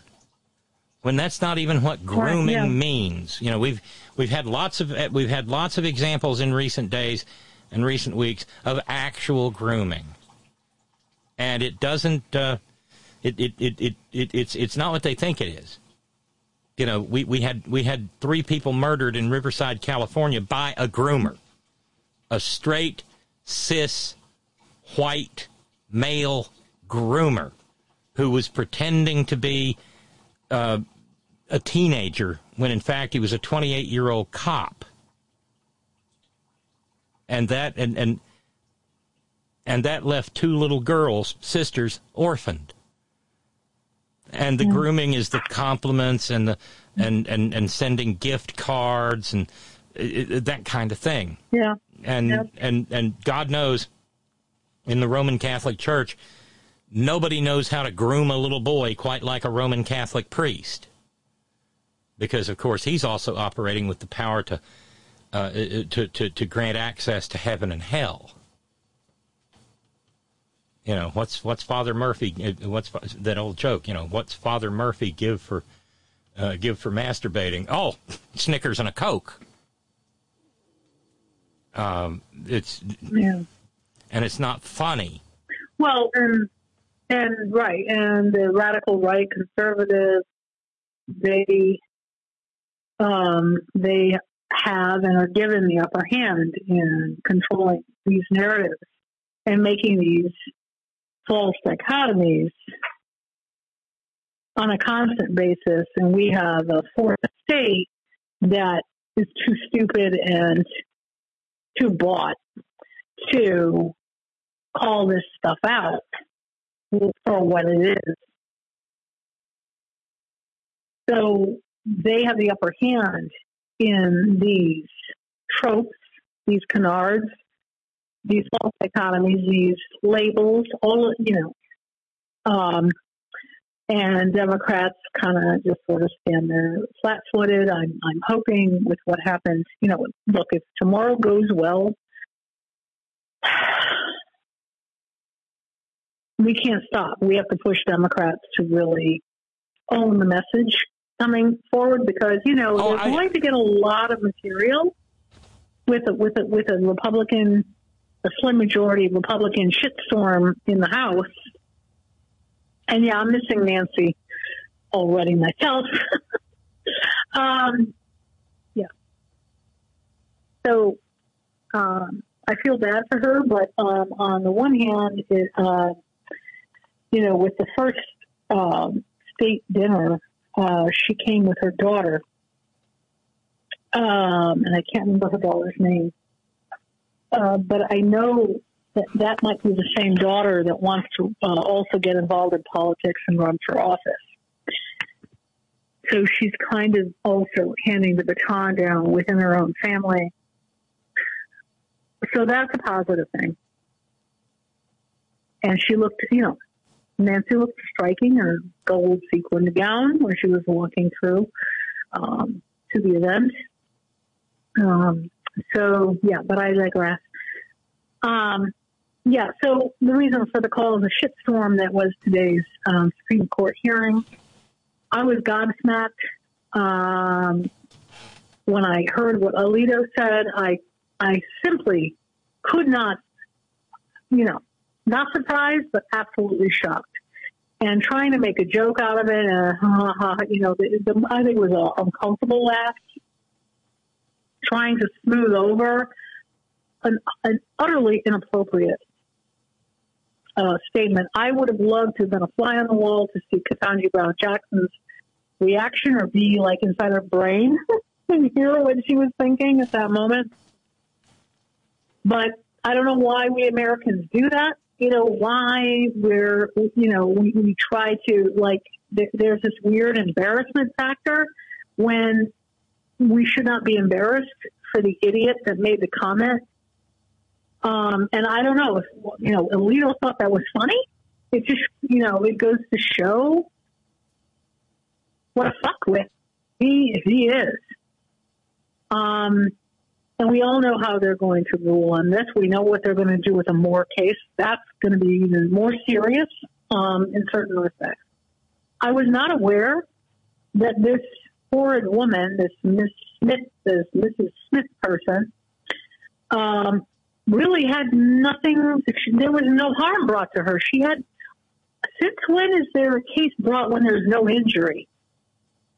I, I'm a little stunned at this because she has not been injured. This is just what might happen, right?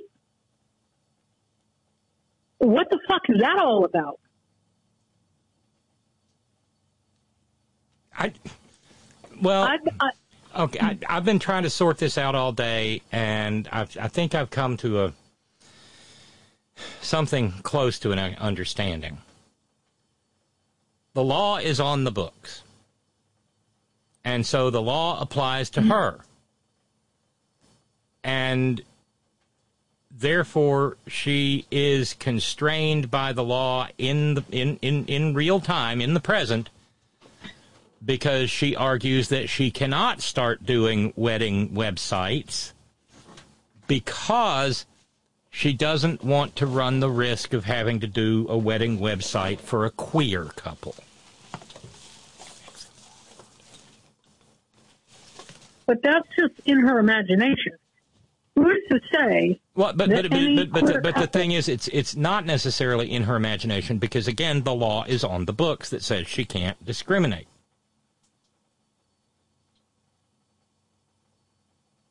Because masterpiece cake but she hasn't been harmed. She has she has not she has she has not been proactively harmed. She has not been prosecuted under the statute. But she wishes to not be prosecuted under the statute. She wants her wedding cake and her very straight wedding cake and eat it too. I don't know. I'm- I I'm- looked at her office there. She looks like she's doing pretty damn well. I'm just not seeing where there's, you know, what is the harm? Look, I, okay, I've already spoken to two attorneys concerning, I have actually been harmed I've been harmed in my situation. I've been, I will, I will go to the mat with anyone. that I've been discriminated against. I spoke with another attorney today, It's supposed to be the premier disability rights attorney in this state. I got severe pushback. What makes this woman different? And the only, yeah, Well, they were the, among among a lot of among other that- among other things they were arguing the very narrow issue of accommodations law. And that seemed to make a difference. I'm I actually agree with you. There's no harm no foul here. She should uh, the the case should not have been tried and she lost at the trial court level. The case should have been dismissed outright before the first iota of evidence was taken because she has no harm. She there is no foul. And especially at the level of the Supreme Court, you know, you sit down in supreme in, in, in constitutional law in you know whatever whatever year of law school, and the first one of the first things they start teaching you is the Supreme Court does not does not deliver advisory opinions. And that's exactly what this is. And should have at least been argued somewhat on those grounds. They're being there's asked a to. lot of things that could have been argued. Yeah. The, the, the, the Supreme Court was being asked to pass on something that has not yet happened. But for purposes of our six dread sovereign, most puissant supreme Catholic majesties, the potential harm was enough harm because it would be religious harm. And I and, and at this point in time, I haul out what I've been saying for almost 20 Yeah. years. The, the First Amendment has been reduced to little more than a life support system for the religion industry. Yep. Well, yeah. So this is all this is all set up. Okay, that's what it boils down to. It's all set up. It's a sham, yes. It's a sham, and you know the only person who's been loudly speaking out about this is Sheldon Whitehouse. Um, if all goes well tomorrow, I, I'm hoping that it will embolden more Democrats to get on board with Mr. Whitehouse and start really just every day, every minute that they can, hammering away against this broken judicial system, this broken Supreme Court. Um, there was one thing I, you know, and, and I know the dear ladies were trying. You know, they were they were, and probably even they were succeeding, but it's not going to make a difference. And that was Sonia Sotomayor, Elena Kagan, and um, KBJ. And you know, but this woman, the, the, this nasty woman for the uh, defense, um, she kept saying something that I'm like, what?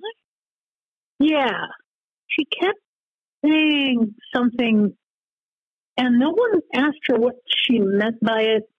When she kept saying that, you know, her client, um, something about I don't know if it was a false, something that's false, a false marriage, a false. I can't remember the, the exact word she used, but that my client thinks is false. Yes. Well, I mean, I mean fr- frankly, Darlene, and, and I caught that too. What she was doing was she was she was shoehorning an anti uh, an anti marriage equality argument into her argument before the court on this narrow issue. It tells you where the alliance defaming freedom is headed. They've probably dragged their hundred dollar Right, bill through their trailer, trailer court, and they've already got their plaintiff somewhere. Right, but I was wondering why would it have been beneficial in any way for either of the three queens, and I mean that in a very complimentary way, the three queens on the Supremes, um, to have questioned her what she meant by that, really drilled down, really barrel her a little bit. What do you mean by false? What is it? What do you mean? Can you define what you mean by false in her mind? What do you mean by that? define that. What do you mean? And really, even just just for the purpose of just shedding some sunlight on the tortured reasoning that undergirds it. Um, and you're right. You know, Sonia Sotomayor was really, you know, she was sitting there like, you know, looking at this website. and it's just basic. I mean, she was. She was like, it's pretty much a basic, you know. And the people are just saying, "Come to our wedding. Come to our." So what? What? Like my takeaway was that somehow what this, you know, what a gay couple might do is imputing upon the Christian woman here the same belief and attitude. So it's like that somehow transfers over to this web designer who hasn't even designed the web pages yet. Right, it's prospective harm that used to drive law professors crazy. Fucked up. There's no such thing. It's fucked up. It's seriously. And look, I, I was really, really white knuckling and, and kind of squirming in my seat. I, you know, I know Sonia meant well, but she kept bringing up people with disabilities. People with disabilities, people with disabilities, you two people with disabilities. You don't want them getting married because they could, she has an excellent point, but I almost was like, please shut up. Don't keep saying that because, you know, right now I would prefer to fly under the radar at least for a little while longer. You know? Yeah. But but the reason but the re, but the you know, reason they were I mean I, I know you understand the reason they were doing that. You know that's that's you know Oh, K, yes, KB, KB, Oh, KBJ absolutely. uh, referencing race and Sotomayor referencing Yeah. because No, I- these are all the protected classes. But they don't care. But these people don't care. They don't give a fuck. Fuck. They're gonna. They're going to completely eradicate that. And, and look, you know, I have my. You know, I remember. And it's just a personal opinion, but it's none of my goddamn business. But I remember there was a woman with a very severe form of muscular dystrophy. And she kept pelting out the kids. She kept pelting them out. And every single child would die at age 13 and 14. Oh Jesus! I think she had been up to four kids. Now, they were applauding her and thinking she's this wonderful person by Muscular Dystrophy Association. I beg to differ. I think that's not good. She's going to continue to pelt out these kids that are dying, all 100% success rate. They're all dying at age 14 and 13.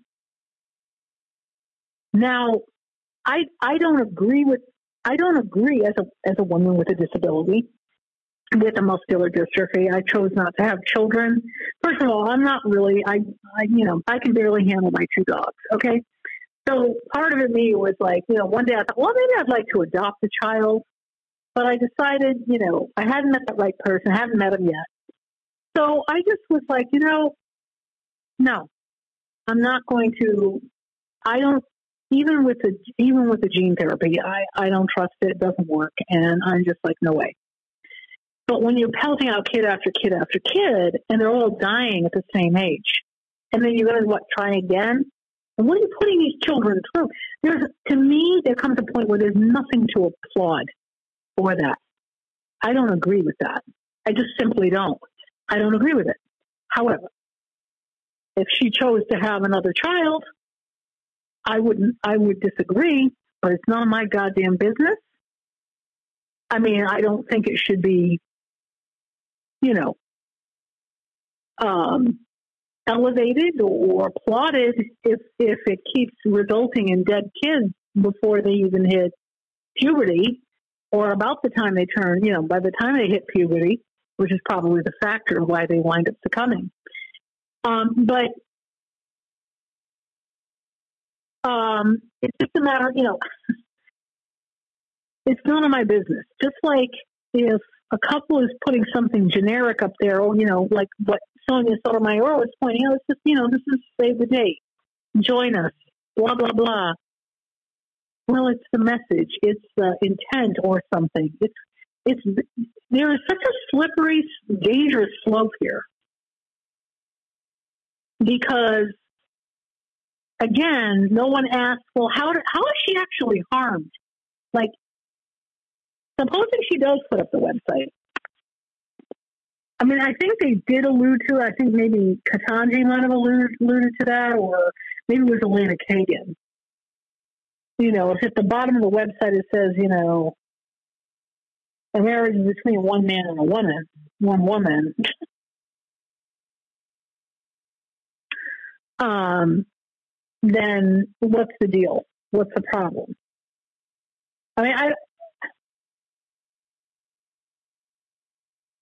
they're going to go down a slippery slope. Well, yeah, and you might find Just this like you do. might you might find this humorous. Uh, uh, Ralph's went and found me the webpage of Kristen K. Waggoner at the Alliance Defaming Freedom. Oh, jeez. okay. Well. Darlene, Hmm. old girl here doesn't just have her front feet in the trough; she's gotten the back ones, in, back trotters in too. She is the CEO, president, and general counsel of the Alliance Defaming Freedom. Well, of course she is. And if you've got any antiemetics, I would take them right quick. That or get the bucket handy.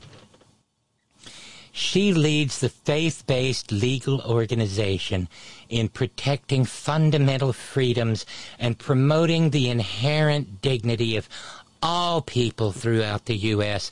and around the world. Oh, God damn, she's a cross between Gandhi and Mother Teresa now, isn't she? Except for the dignity of, you know, LGBTQ people. She's never brought a case on behalf of the LGBTQ community. She's never brought a case on the dignity, the inherent fundamental freedoms of trans people. Not one. Oh, hell no. And of course, across the top, there's more and search and legal and contact, and then a big red square that says donate. This woman would not begin to know the meaning of hardship. She knows nothing about walking through life day to day with a target on her back. Mm-hmm. She is garbage.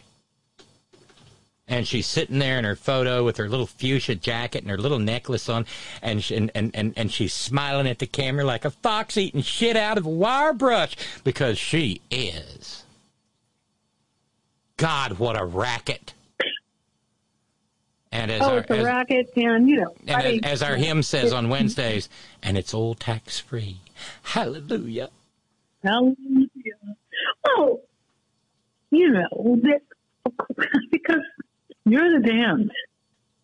She's among the saved. You know, second coming. You, you know, people like me, people like you, you know, etc. You know, Jesus is going to, you know, burn us at the stake. She's among the saved. I mean, this is hilarious in the I way mean- that in the way they describe their organ. We were launched in 1994 by leaders of the Christian community. Yeah, let's ti let's let's find out what those Christians are about.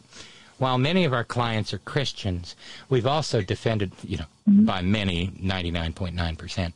We've also defended the rights of Jews, Muslims, Mormons, Jehovah's Witnesses, and people of no faith. Mm-hmm. Religious freedom is for everyone. Bullshit. Bullshit. Well, yeah, I mean, I sent you the photo of Mrs. Mrs. Smith there, Ms. Smith, uh, the defendant. Or plain, is she the plaintiff or the defendant? I. Well, uh, they lo- they lost at the trial court, they lost at the appeal court, and so they were the petitioner in the Supreme Court. That's why it's uh, that that's, that's why it's 303 Designs versus. So and you saw the the plaque hanging on her wall.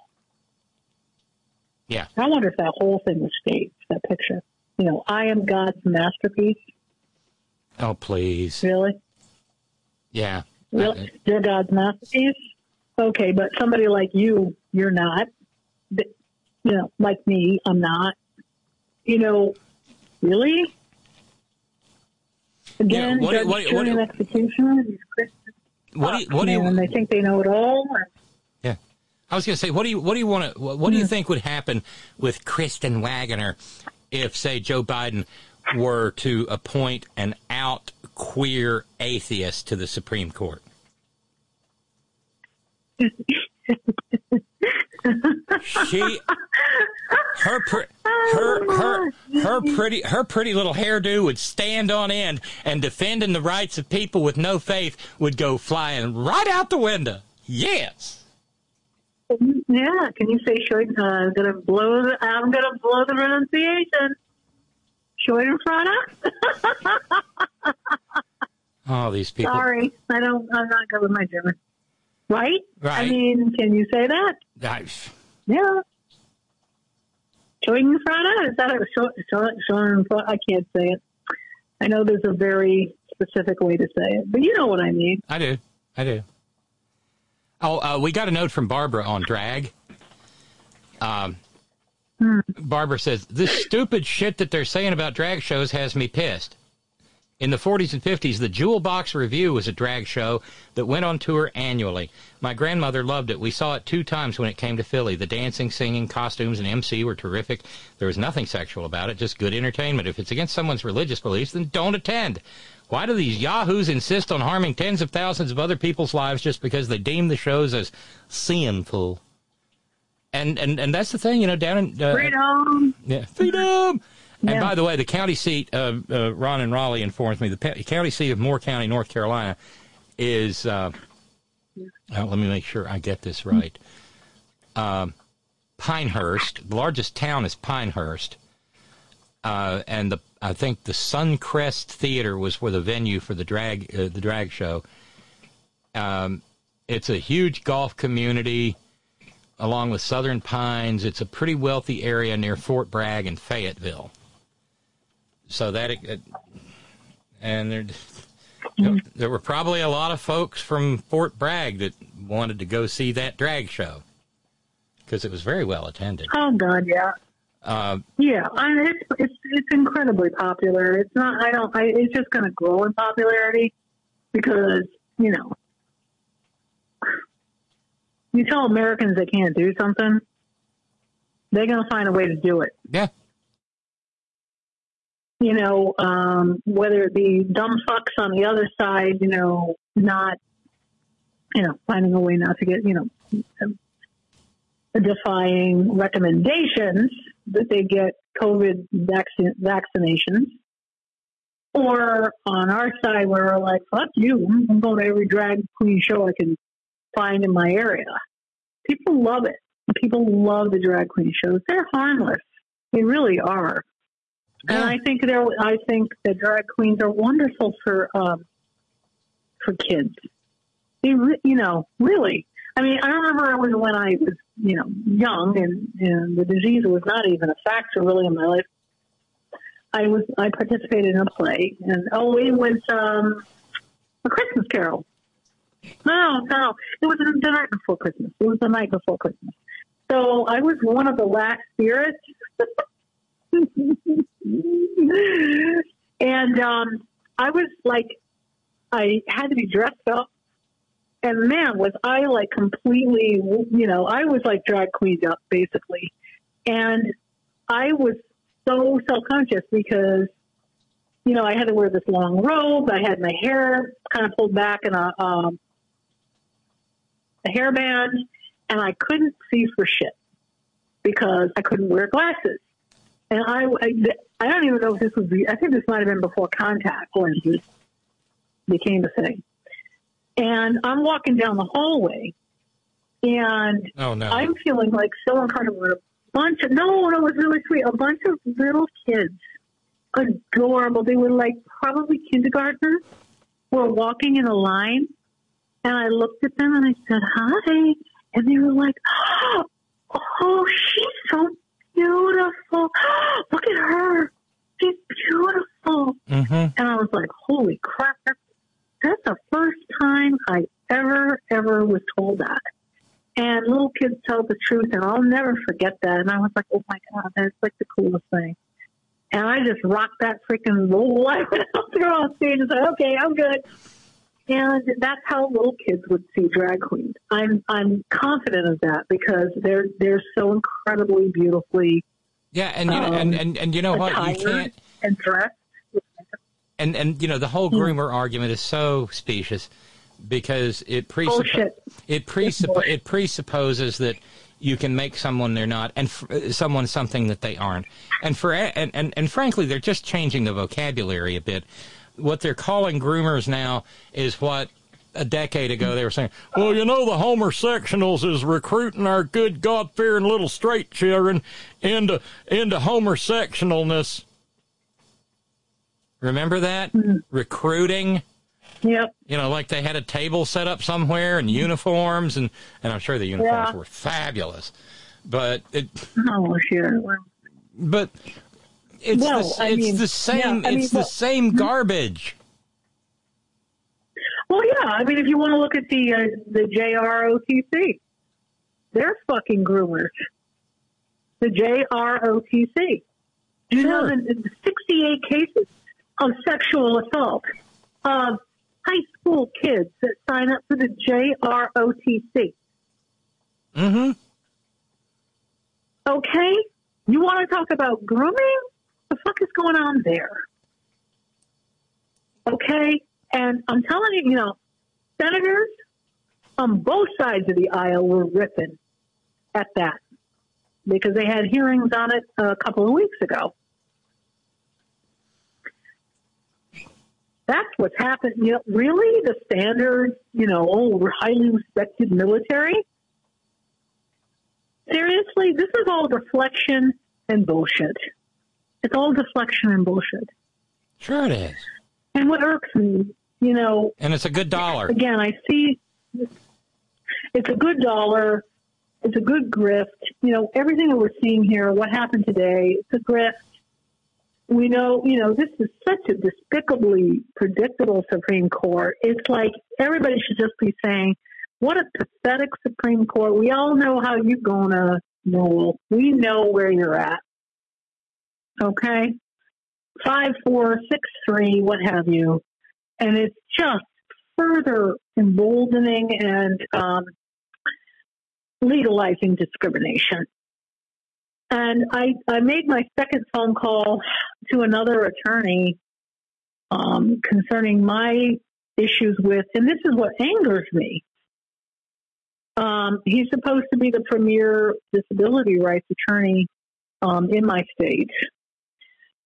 And um, I was originally given his contact information. Um, and he worked for a legal services group um, in my in my state. But I was seeing another number for a different organization.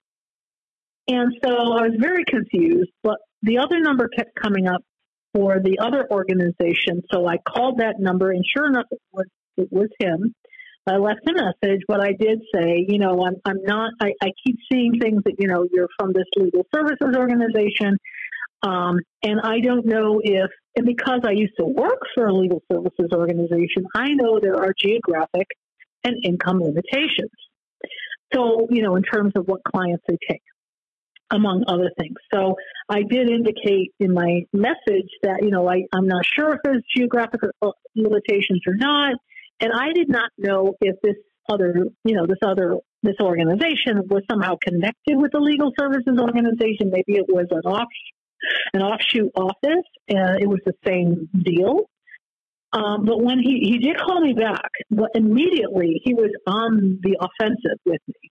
Why would you Why would you think I was still with this other organization? You called this number. Why would you? And so I had to. Well, I you know, and I explained to him in a polite way um, that I was seeing two different contacts for him online, and that you know I want to be sure I have the right one, and that kind of relaxed him a bit. But already it was starting off on a bad, a bad foot. I I have never been put to to the wringer, um, and I finally blew up at this guy because he was attacking me throughout my conversations. I'm trying to explain my circumstances with this driver's training program of the state of Connecticut. And he wanted to know how I was harmed and um, what happened, what was I denied, and then he accused me of not um, accepting uh, the the decision of the driver's training program uh, for a harness and so they denied me a driver's test, and I said, no, that is not what happened. I said, I got the, it was not a harness. I said it was a chest strap, but you have to understand the particular program is broken and they don't know what they're doing. I said, and I go, this set me back almost eight, nine months, and I had no vehicle with which to contest their decision um, that they would not give me a driving test after I completed all of the training hours. So it took a while to explain this to him. And then he started on, well, this is not systemic. I said, hell yeah, it is. Okay. So, you know, here I have actually been harmed and I can't get a lawyer to, even look at this. And then I finally blew my stack at the guy and I said, Look, I said, I feel like I'm on the witness stand here being cross examined. I said, You know, I said, and quite frankly, um, I have been harmed. And I said, There is a denial of due process in my, my uh, 14th Amendment rights. I had no, no way to contest the decision. There's no appeals process. So he finally kind of got it and then I said, there are more people that have had this issue, and I do have a driving instructor that quit this this uh, state agency who is willing to talk to you anonymously and tell you what she has experienced. And he goes, I'm not calling anybody. I'm not talking to anybody. I'm not investigating this. Wow, what an asshole. Then um, he started. He he calmed down a little bit and started giving. He gave me some good advice. He did give me a whole bunch of regulations. He, I, it's on me. I have to write a letter now. He recommends I write a letter to the head of the um, Aging and Disability Services. And he knew this woman's name right, and he threw her name out, thinking, "I wonder if he, that's his fucking wife." Probably is and because um, they're all connected, and um, then to also copy it, which was very good advice, to copy of the letter to Attorney General uh, Tong, who's he's really good, Attorney General Tong, and if he doesn't fucking help me, I'm going to tell him your fucking sign ain't going on my lawn anymore when you run for Attorney General, motherfucker. Your your sign is not going to go on there uh, because I have really good um, signage essentially on my front lawn um, because I'm a major road here. So, um, and he gave me a whole bunch of statutes, and basically he agreed. He agreed um, that I've been denied. I've been I've had my constitutional rights violated. And I said, well, I said, look, I go, I've heard that you know when something comes from you uh, it it has impact because I was told, you know, when this guy, when this particular attorney goes out there and presents something or goes to the press, changes are made. So I said, what if I pay you to write this letter for me? You know, what if I hire you to write this letter? He said, well, I haven't agreed to take the case. Number one.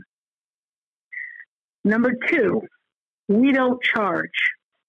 There's some kind of a disability rights advocacy group. They don't charge. I'm like, okay, I didn't know that. Goes, number three, this isn't one individual coming to me.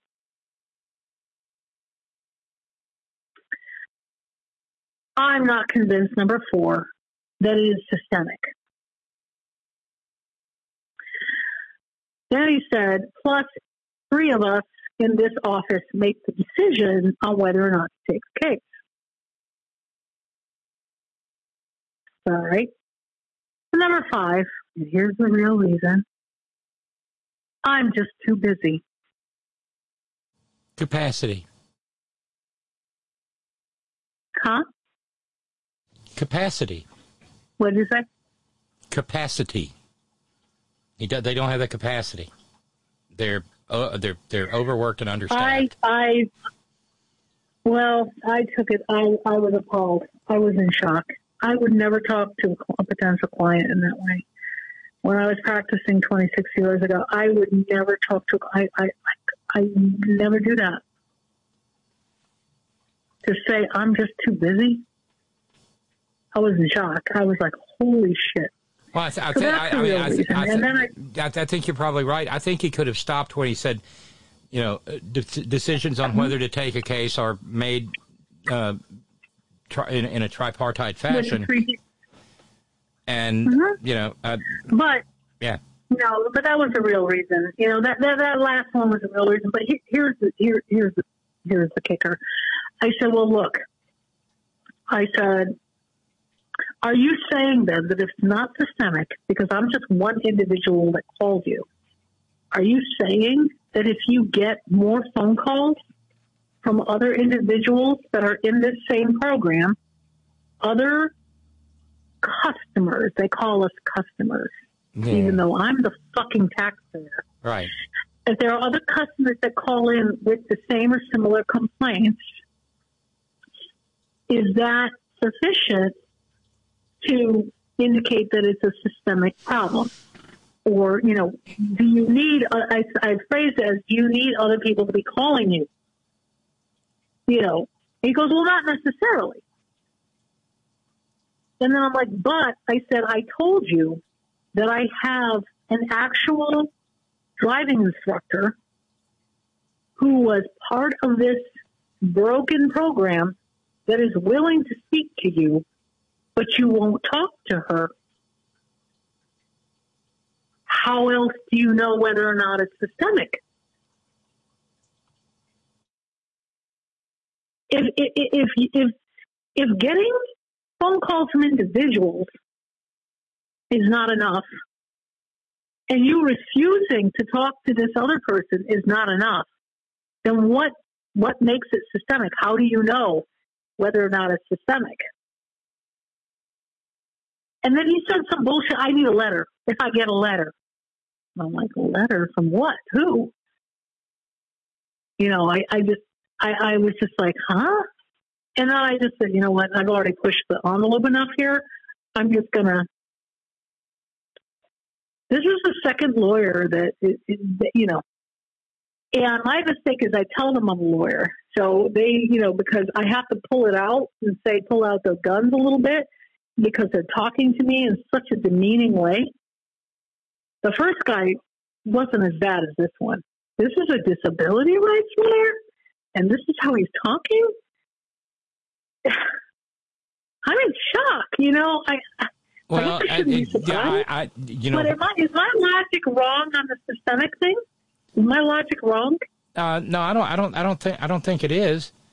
Um, I'm just wondering if You know, there's. I'm, just, I'm just wondering if there's a psychological thing going on here where, and I mm-hmm. don't even like pondering this. As a disability rights lawyer, he probably sees people who are far less educated than you, and probably tends to talk down because and, it, and it's not necessarily a dis- it's not a disability specific situation. He probably talks down to mm-hmm. everybody, and that's a real problem Oh, among yeah. law- that's a real problem among lawyers. Yeah. Oh, I got that impression really because I did throw out to him. I said, "Hey, look," I said, "I'm being tested by the driving instructor for my mental acuity." I said, "FSH doesn't affect the brain, doesn't affect the mind." I said, I've got it together. I said, and by the way, I have a pretty damn near perfect driving record. You know, I mean, I had one accident when I was in law school in my my mid twenty, my early twenties, and a couple of tickets back then. Nothing since. Nothing since age twenty four. I'm fifty seven now. I fucking know how to drive a, a goddamn vehicle. So, you know, it's just this is a different animal. So anyway, this is the second time I've run into a fucking major asshole. And you know, it's like it just shows how broken the system is because this lady at the Supreme Court level has not been harmed. Or it's just what might happen. Or that she, you know, it's a chilling effect or something like that. I've actually been harmed. I've lost the, I, I can't even go for jobs. I can't, I can't drive. I can't go anywhere. So, and I feel like I'm having to fight just to get them to listen to me because he was all over the, he was jumping all like he was not letting me tell, get to the point about you know, that this was a deny. And, and he did find some good regulations and statutes that I think can help me. Um, that, you know, he, here's the real kicker one. And he said, you're going to be happy with this. So I think he was feeling a little guilty because he was such a fucking prick. Um, he did provide some good information. And he, he did say, this is something um, under the Department of Social Services that you must have um, an appeals or hearing process for any denial of a major, you know, a major right. You said, and he said that, you know, being able to drive, you have a license. I have a license. I am legal to drive in the state of Connecticut. I can drive. I just can't drive an adapted van. I don't have. I need a fucking sticker on the, the on the license. I can't even take it out of the garage. I can't even drive around in my driveway. So I've been harmed because of this. And there was no official letter indicating why I was denied my driver's test and no information on how to appeal that determination. He said, You just got an email. I said, I only got an email from an occupational therapist, and I pushed back, and I was, that was it. So he said, I would focus on the 14th Amendment, and I would focus on this particular regulation because the Bureau of Rehabilitation Services that is overseeing my case used to be under the DSS auspices. Now they're with the Department of Aging and Disability Services. That I have to address the letter to. But just because they're under a different agency doesn't mean that that particular regulation isn't like a rider, you know, like an insurance rider, like a right that goes with the agency being under a different supervisory state. Um, was that sub agency being under a different supervisory main agency. So does that make sense? So yeah, so yeah, it does. You know, I, I yeah, I tend I, said I tend to th- I tend to think. I mean, I think you did the right thing. Um, this is certainly not legal Yeah. advice, but I I, I I think um, going to the not going to um, but but making contact with the AG's office and having a serious conversation with them might go a long way. I mean, it, it's very it's very possible that that particular um, administrative unit that you're talking about probably has AG representation, but they've probably got some. They're, but they're you know cones of silence and all of that stuff and Chinese walls and they probably they probably got someone who could be tasked to work on that. I mean, always you know always use every available tool you know, legislative, Yeah. attorney general. You've tried this guy. He seems like a dead end. Yeah, he's an absolute asshole. But if, I mean, he, I mean, I don't want to even go but back. He, he, he you- gave, you were- no, he yeah. gave you the advice. Write the letter. Oh, I'm going to do that. I've already started hammering out the outline. Oh, absolutely. I don't feel like he was like the other attorney. Like, I feel like there was a fear there. They're afraid to go after the state. Um, there was a hostility there that was unwarranted. And I'm like, what's triggering these guys? What's triggering them? Because I've clearly been aggrieved. And I told him, I was so angry. I said, hey, listen, dude. I mean, I just got so, I said, look, look, I said, I'd love to sue the fucking pants off the state of Connecticut. I said, I'd love to sue them. I said, I want to sue them for everything they're worth because they've ruined my life. I've been stuck at home for two years. As I joke, I'm under house arrest, you know, house arrest by the state of Connecticut, even though I've committed no crime. I said, they've ruined my life. They, I couldn't see my mother for two years um, before she died, and just trying to get to her funeral was an ordeal. Um, I can't go and find work. I can't go to interviews. I was fortunate after two years of searching, I was able to find one agency that did everything remotely because they're hypersensitive to COVID. So I, I was fortunate, in that, but it took me two years to find that. I've been harmed. I've been, I've been hurt. I've been damaged by this on so many different levels. I said, but at this point, I said, dude, I'm calling you to tell you that this is a problem in that there was no recourse. And he finally got it because my whole point was whether or not their decision was correct. And I don't think it was because I told him, I said, I ain't wearing this freaking chest strap.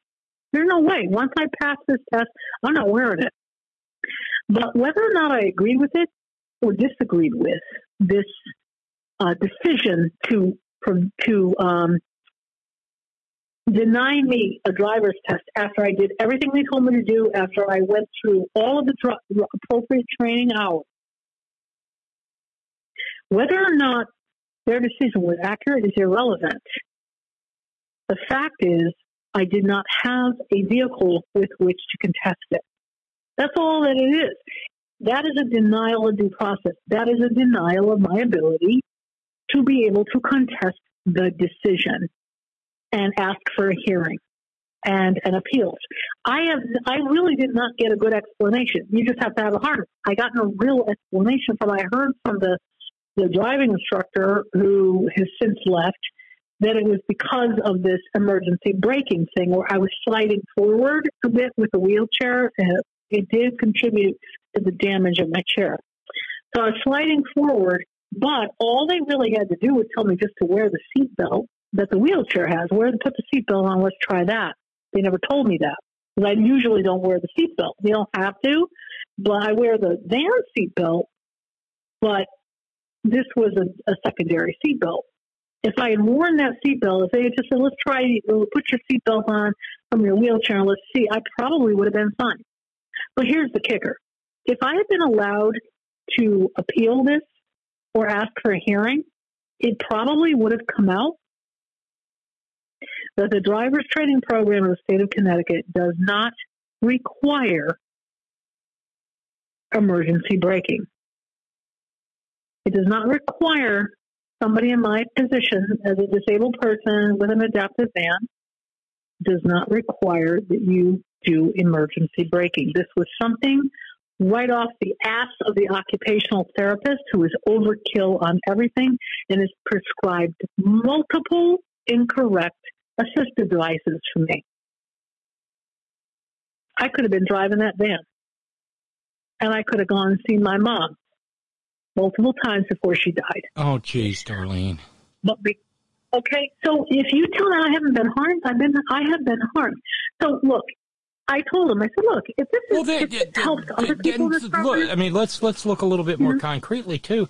You have, and and I'm not saying what you said earlier wasn't concrete, um, but the fact of the matter is, you've got a whopping boatload of money invested in that car.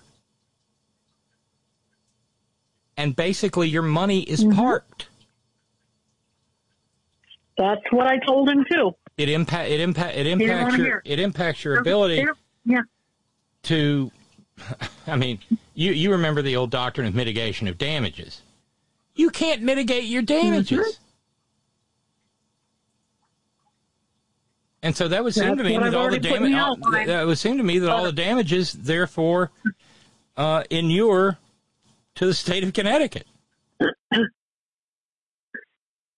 Yeah. They paid for half of it too, by the way. That doesn't help the taxpayer because they paid for the modifications. That's a waste of money for the taxpayer. You know, and then, duh, you know, the attorney finally got it at the end. They said, well, you know, doing this and having this hearing process will make them a little more honest. What, you fucking think? That's my whole point. Because if the Tweedledee and Tweedledum that are making the decisions and telling me, like, you know, authoritarian like, that I have to I have to do whatever the fuck they say and there's no oversight. Yeah.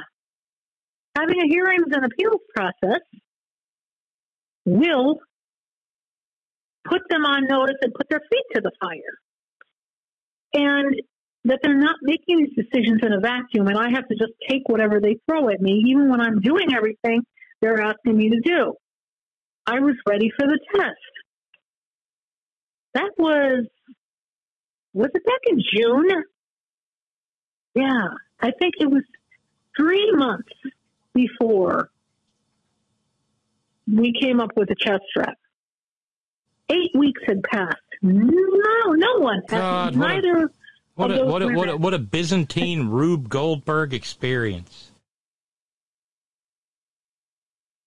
So anyway, I, I, I'm just I'm tired of the abuse. I'm tired of the abuse from the system. I'm tired of the abuse. I reach out for help with you know, you know, private practicing attorney, you know, some kind of an attorney who's part of a like a legal, like a disability legal service, and I'm being subjected to abuse. There was no reason for him to act in this manner. I was polite. I was cordial. Um, and finally, when I felt like I was, I was on the witness, I, I really, I literally, I said, I feel like I'm on the witness chair here, being cross-examined by opposing counsel. You know, what the fuck are you doing? You're supposed to be on my side. I mean, I know you haven't agreed to take the case,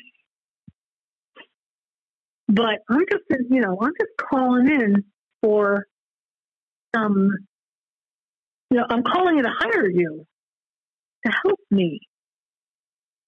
You know, really, I was ready to pay, even if it meant a one dollar fucking nominal. At least it would help other people in this program because there's another person who has a different form of the muscular dystrophy, and he was th- this excellent driving instructor was uh, training him, and, and this individual was out on the road like me, you know, three hours a week. So he was building his upper body. He was building his core because he was driving. He was he was doing all of that, and um, he was gaining strength. This occupational therapist did the same damn thing to him as she did to me. He lost all of that muscle strength he said he lost nine months. He's been languishing in the program for nine fucking months. You telling me this isn't systemic? Oh, the other interesting thing um, sh- that he said was he doesn't think it's discrimination. What? Just incompetence? You he said that, and I thought, I, I just, ah, God, you know, and maybe Billable can weigh in. Um, I, you know, it's like, are you fucking kidding me? He said, well, it's the same program. Are they also um, serving people without disabilities? I said, I don't think so. I think it's just people with disabilities. So because it's all people with disabilities and not people without disabilities, Oh, this makes my head hurt. that because it's in the, the one program, if they were, you know, advancing people without disabilities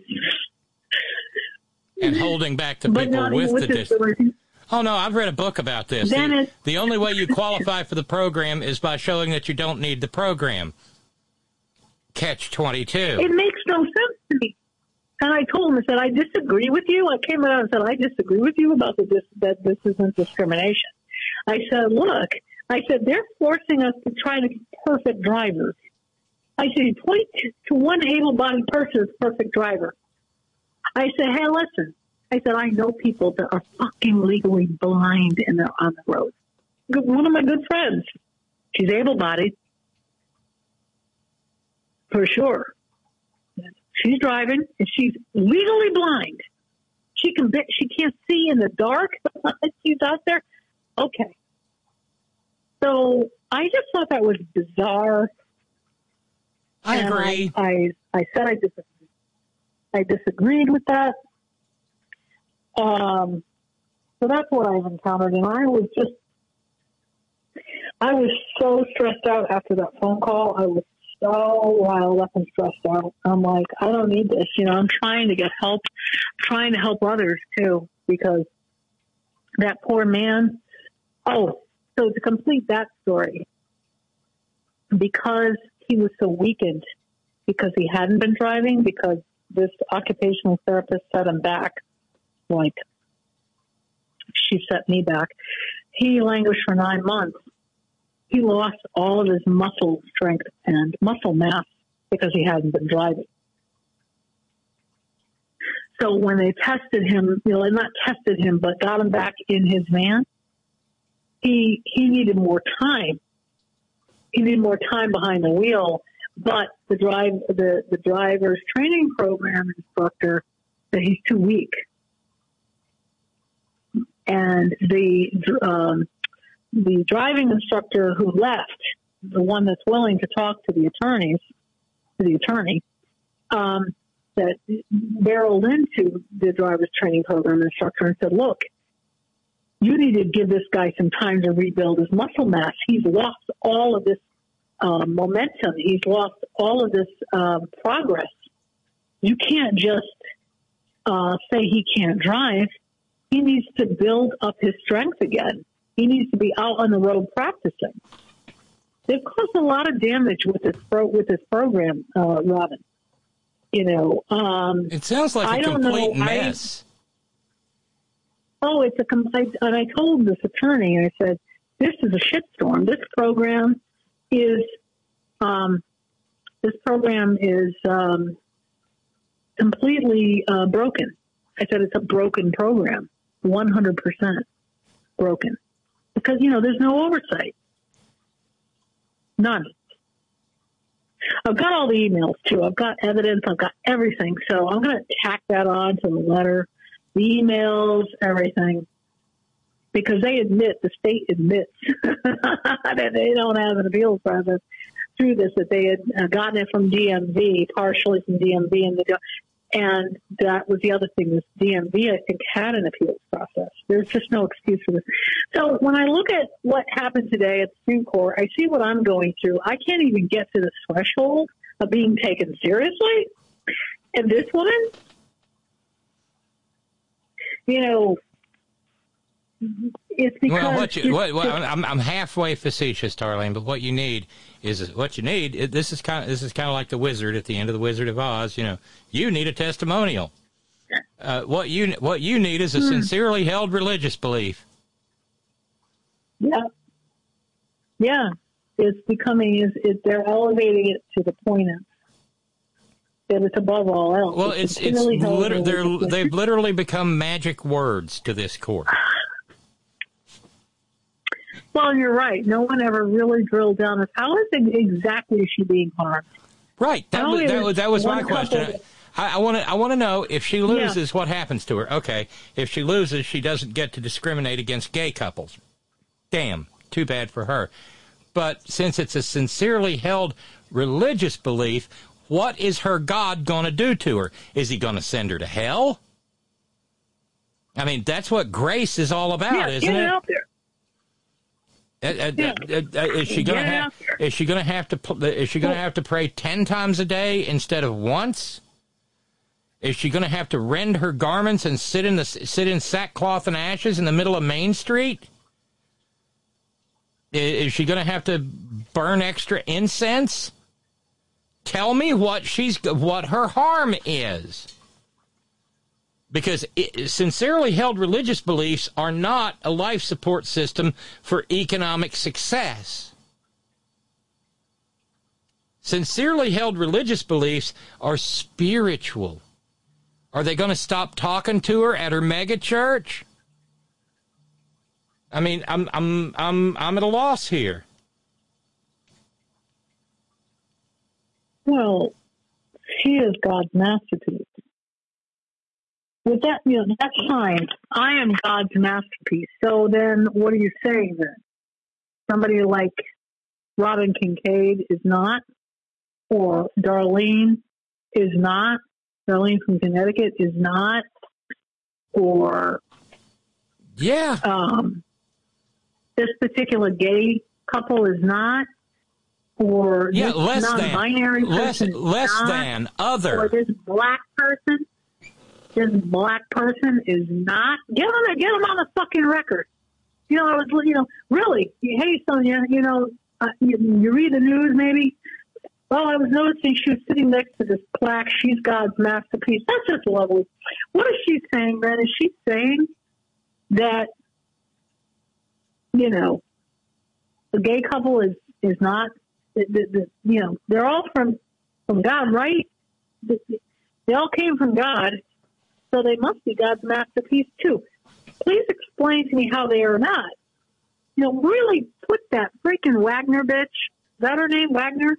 Yeah, Kristen Wagner. Put her in, put her in, put her in greater pretzels than she already was, because she just she was she was twisting herself into pretzels, and she could not answer shit. And there was a little bit of shade thrown, a lot of shade actually. I think I caught that. I don't know if you did. By the prosecutor, uh, by the um, was it the attorney, attorney general? No, the fellow who was, the bald dude. The, solic- the, the Solicitor General for Colorado. Colorado, Mr. Olson. Yes. Yeah, didn't he say something? Well, you know what, my my uh, friend on the other side uh, was struggling to answer or couldn't answer. Or I think he threw some shade at her. it was hilarious because she couldn't answer it because because she had nothing. Right, but, But see that's the that, that's the problem. But that's the problem with this court. She doesn't have to have anything. Yeah. Exactly, it's a charade. It's odd. It's a farce. It's a farce. It's all a farce. And, And you know, and whether it was we Gor- need whether it was Gorsuch or Alito or Brat or The Handmaid, they were all up there debating the number of angels dancing on the head of a pin. It was ridiculous. It was absolutely ridiculous. And and and and there there there was there there there is there never it, it seems there never is any drill down. I mean, I, just sitting here thinking, well, okay, uh, uh, Lori, um, you have sincerely held religious beliefs. Do they, do do your sincerely held religious beliefs include the teachings of Jesus Christ? The actual red letter words of Jesus Christ. Do they, Lori? Can you tell me about Matthew chapter 25, verses 31 to 46? Yep. And how that is Oh, appli- and how that is applicable to your sincerely held religious beliefs that you shouldn't make a website for the queers. Oh, I would love to see that. I would love to hear one of the look. I, don't you kind of get the impression that the three awesome queens on the Supremes had a little chat beforehand because they were they were in unison, they were coordinated, they were Yeah, and they knew They it, and, and they knew for- exactly and and and and I and I think our six most puissant, dread, sovereign, supreme Catholic majesties know that they're going to get blistered when they come out with this piece of shit opinion. they don't care. Alito's like you know more weight, you know. Really, more weight. He don't give a shit. He, we he win. loves it. Yeah. He's sick. He's a sick and twisted. So- I mean, we saw that. We we heard that today. Sick and twisted with that, just absolutely despicable. KK, you know, uh, ch- um, black kids wearing the KKK. I mean, I was just, I was shocked. I was just gobsmacked, but not surprised, but just gobsmacked. Know, at, thi- at thi- at That's this, at funny? at- yeah, at, Seriously? at, thi- yeah. At this point, Alito should just come on the bench in blackface.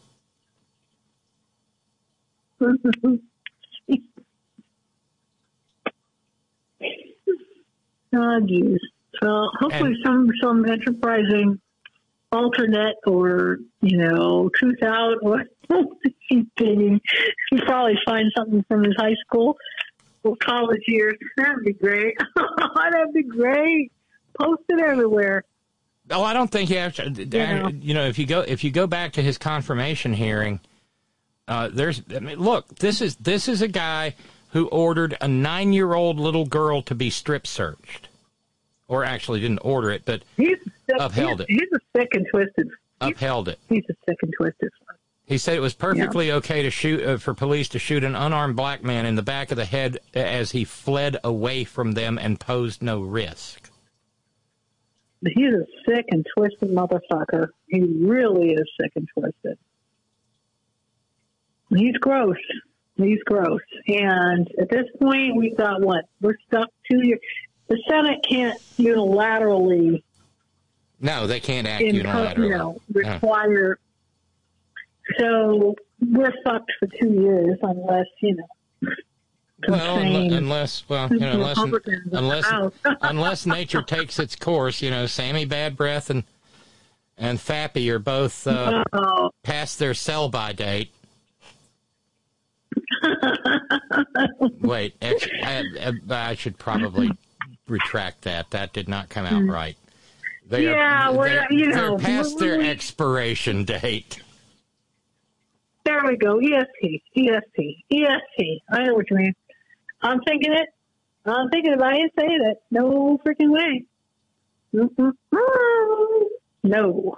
And it But- would, it would be it would be Wow. I, would it would it be I would just I would mm-hmm. just love to love to watch Mitch McConnell's head go boop, you know, inside his little Martian space helmet if there were to be if there were to be two vacancies on the Supreme Court all of a sudden. Yeah, see what new rule he comes up with to I don't know, maybe it. maybe Fappy chokes on, maybe Fappy chokes on a on a pube on a Coke can or something. Sick fucker. They're sick. These are sick people. And the cult that she, you know, some, um, yeah. Did you notice one other one, one, one other one other thing? Did you notice that at some point in the arguments, um, there uh, uh, that's what it was. I, I think it was Fappy who asked a question about historical precedent because Fappy is obsessed with historical precedent. And so you can guess that'll find it. No. There, there, there's no historical precedent for letting letting letting uh, uh, same-sex couples have websites. We didn't even have websites before 1995.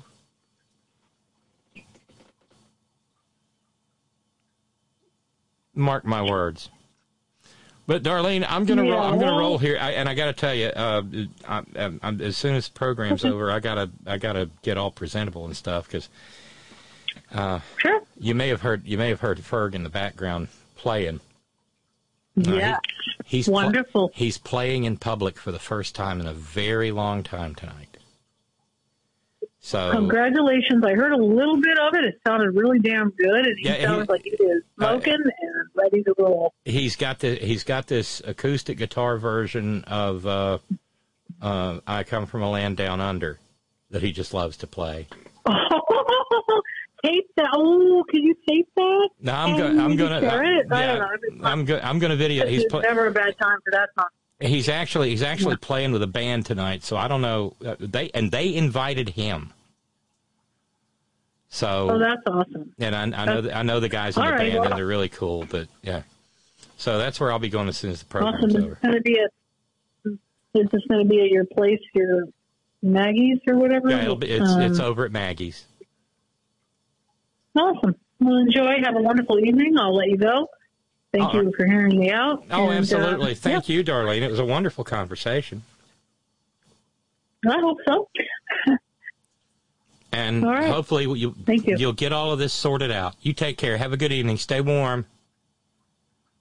You too. Bye-bye. Bye. Darlene up in Connecticut. And God, she catch twenty two. She is in she is in an administrative nightmare. Uh, let's keep it going. Uh, hey Scott, how are you? Well, compared to poor Darlene, Jesus, I mean, as Dave Letterman used to say, I wouldn't trade, uh, I wouldn't trade her problems uh, for a monkey on a rock or something. I don't know.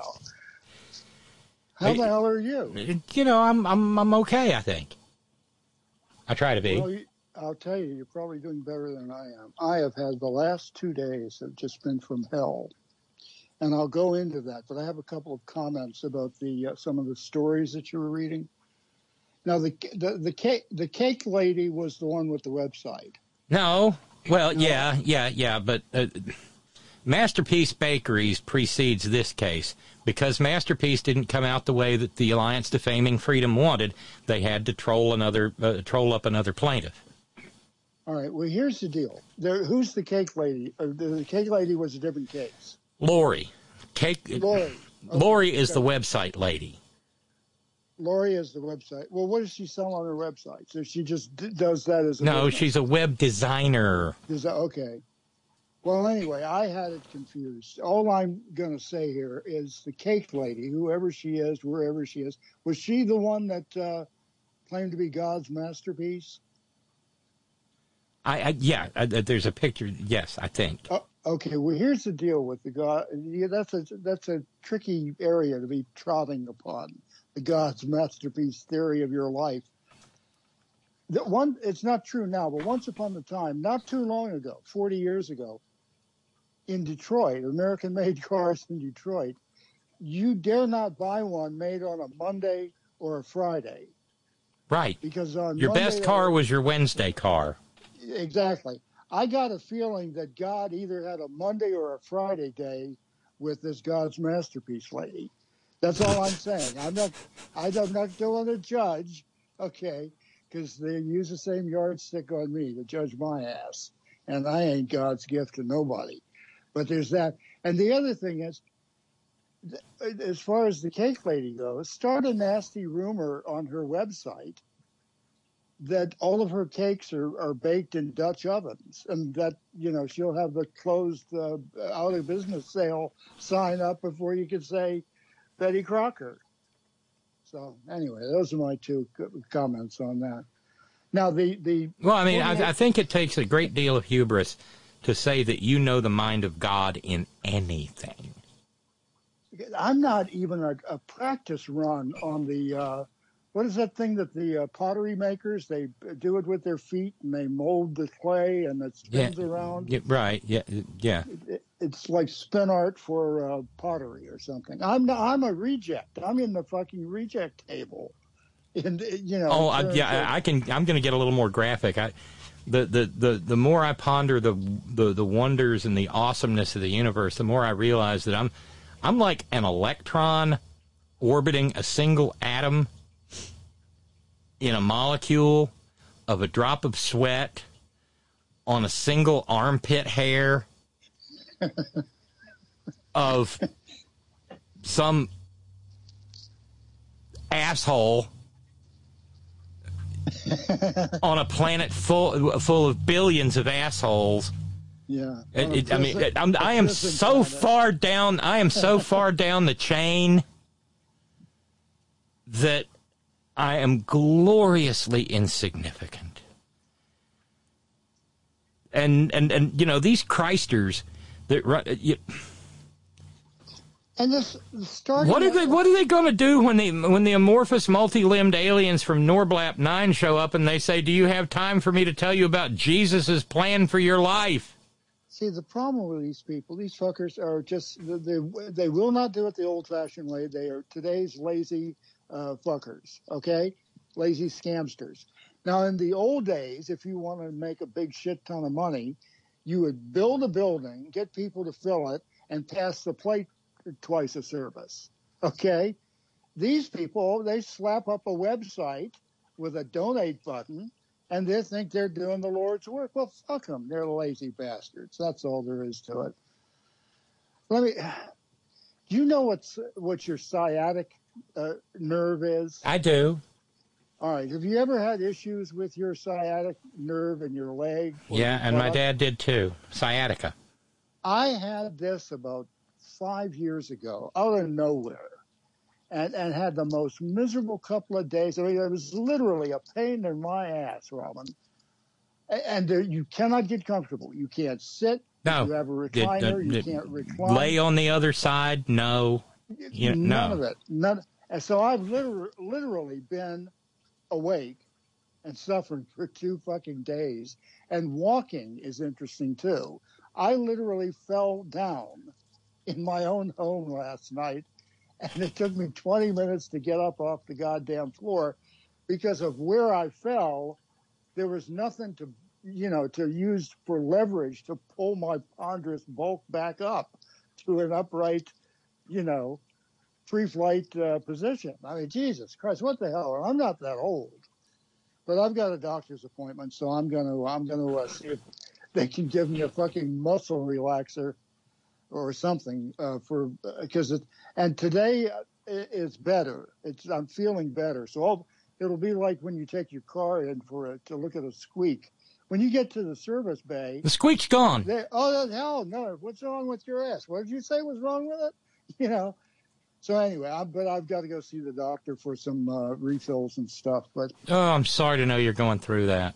well, like I said though, compared to uh, Darlene, my God, I would if I had a car, I'd sell it.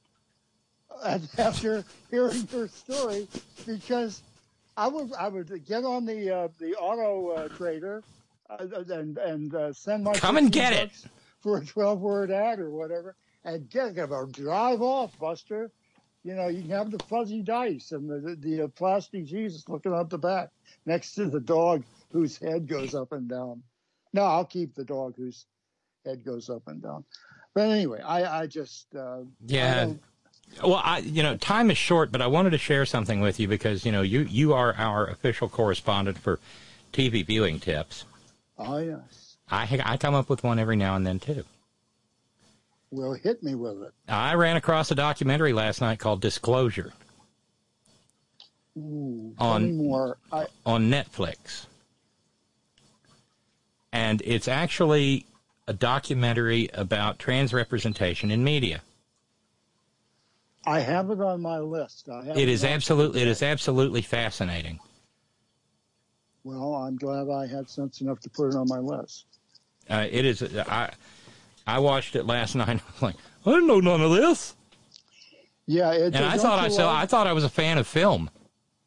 Yeah, don't you love um, uh, documentaries like that where you actually learn something that you had no idea was out there? Oh yeah. Yeah. Well, is it a lot? Did you ever see that one, Outrage, from about 10, 12 years ago?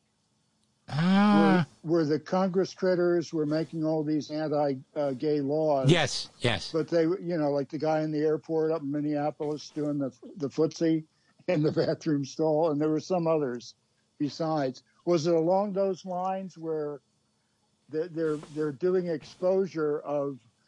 Well, no, I mean actually, it's it's more of a history, but there are some wonderful, wonderful uh, uh, trans actors in it, um, female to male and male to female and non-binary, and and and it, the, the the history it's it, it's like uh, shining a light on a hidden history, you know. The, and, and watching it, and they talk about you know back when it was against the law, and they they show old headlines, uh, you know, woman arrested for wearing pants.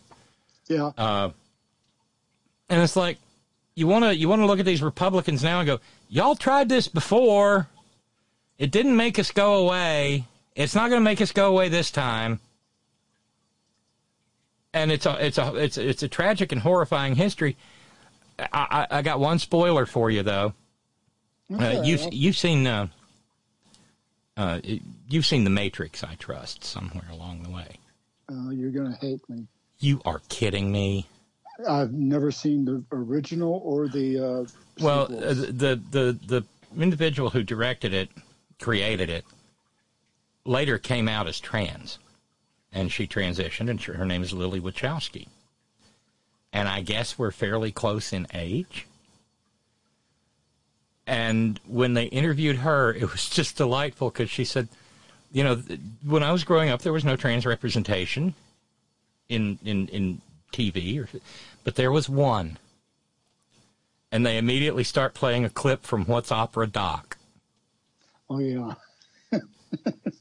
And and and she goes on to talk about how Bugs, you know, the, the, the cartoons were, you know, brilliant, and that and that it, and that and that you know when when when Bugs is in drag, Bugs is cute, Bugs is fun, Bugs is feminine, to the extent a cartoon rabbit can be.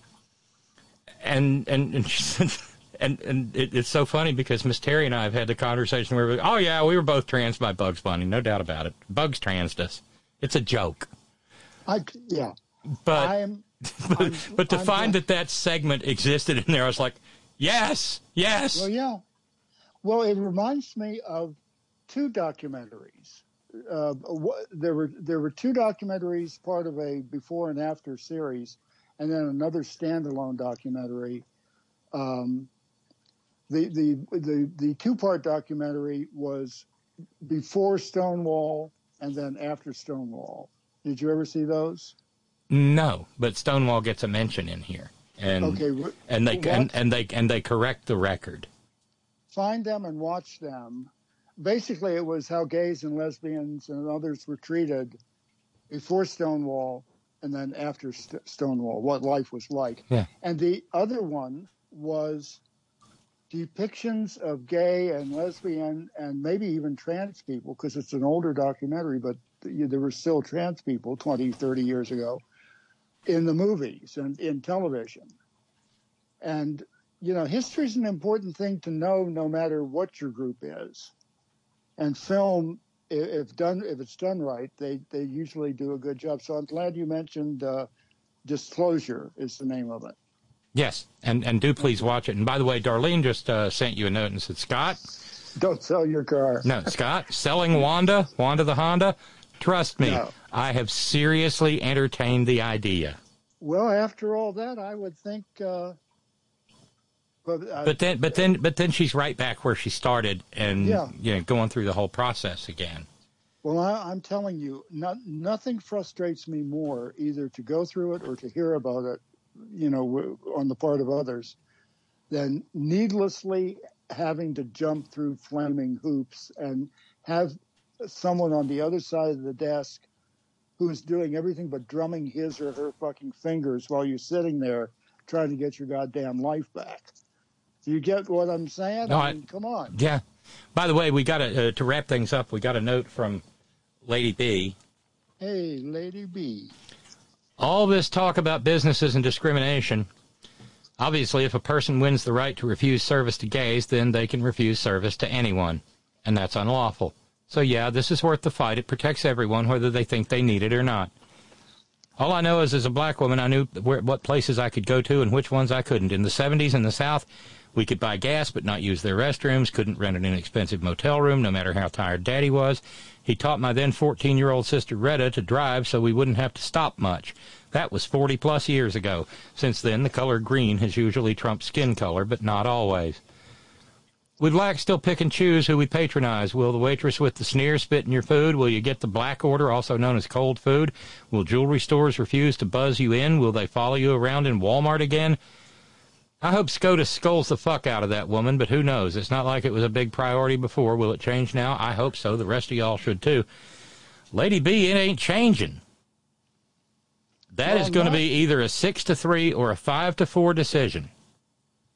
What's interesting though is, and I know not all. Well, let, let me finish. Let me finish. Oh, I'm sorry. Lady B Sorry. says, P.S. Have Ferg look up the acoustic version of Overkill by Men at Work lead singer Colin Hayes. He already has. I've heard it several times. Gorgeous rendition. He'll love it. Love you too, Lady B. Love you back, Lady B. So good to hear from you. and so here we are at 8 o'clock. Uh, there we are. El- uh, Lady B again. Elmer Fudd. Esmeralda, you're so lovely. yes, I know it. I can't help it. And they played that clip in that in that documentary. Yeah. Oh, uh, no, yeah, it's not Esmeralda. It's Oh, Brunhilde, you're so Brunhilde, lovely. Yeah.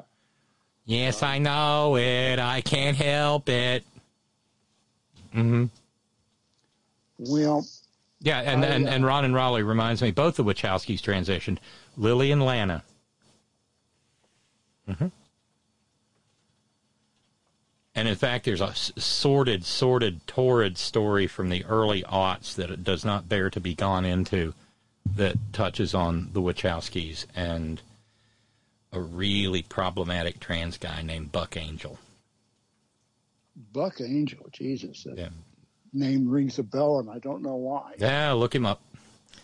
Scott, I got to. I, I'm sorry our conversation was so short. We'll get caught up, but I got to get out of here so that a I can go see Ferg play, and b so that the fun, frivolous, friendly folks at uh, Podbean. Podbean won't fuck me again this month. Well, I had I kind of had my comments in mind, looking at the clock and looking at your post the other day. That's madness. I, it, I, I you know. Ay, ay, ay. Yeah, I know. Scott, have a good night. All. I hope the I Uh, hope the sciatica doesn't trouble you too much. I hope it doesn't I- trouble you at all. What am I saying? Well, you know, it's just that any of it is too fucking much. When you're on the floor and you can't get up, and then I'm feeling like the universe, the goddess of irony, is saying, you know all that fun you knew- used to make about the medical earth bracelets, and I've fallen and I can't get up. Yes. Uh, was look around, you buster. so I, I literally had that thought. And 20 minutes on the floor trying to get up is a long time. I couldn't even get to where the fucking phone was. Oh It was Jesus. Scary. It was scary. I Well, didn't- sure. You know, plus, uh, uh, and who am I going to call? The best the firemen are going to do is, is axe the door down and then come in and look at the mess, both me and the state of this uh, uh, uh, unit. But anyway, you want to hear about that. You want to go hear guitar music. And you should. And tell Ferg to knock him dead. Well, Nice if he way, I mean. if, if if he'll let me post it, I will. All righty. All right. See you, Scott.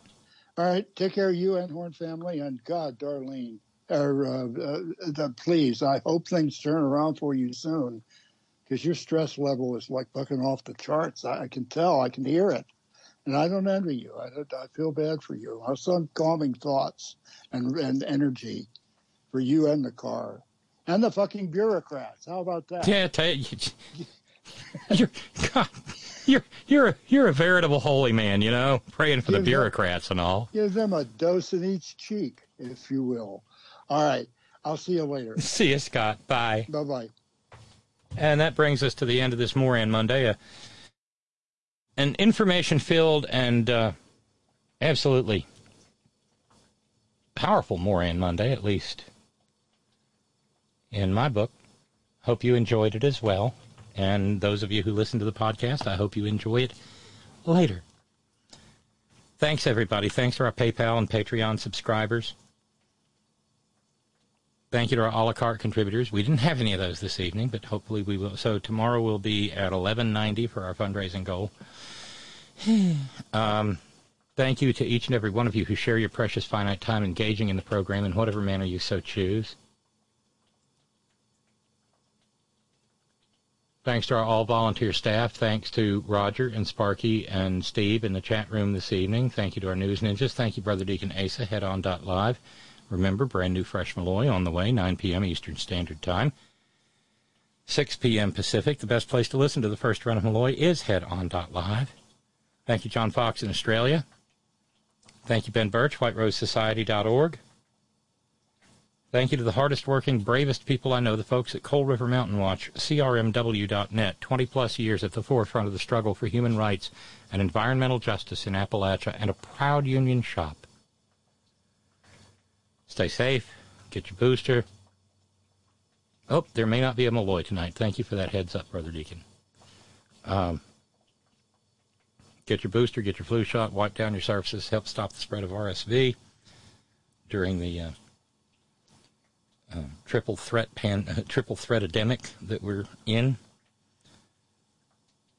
Wash your hands, don't touch your face, use your hand sanitizer, wear your mask when you're around the great maggot unvaxxed and unwashed, and, and generally big crowds anywhere. Keep your social distance, 15 to 20 feet, like Paul from Parts Unknown says. And uh, if somebody comes stumbling, rumbling, and bumbling down the sidewalk saying, uh, well, I mean, we're, we're going to take the house. We're, we're, we're going to have the house just going to be even, so that's why I need to be in the house. Now, you uh, avoid Walker, Texas Strangler like the plague, because he is. And always, always, always, Gina, it's all for you. Later.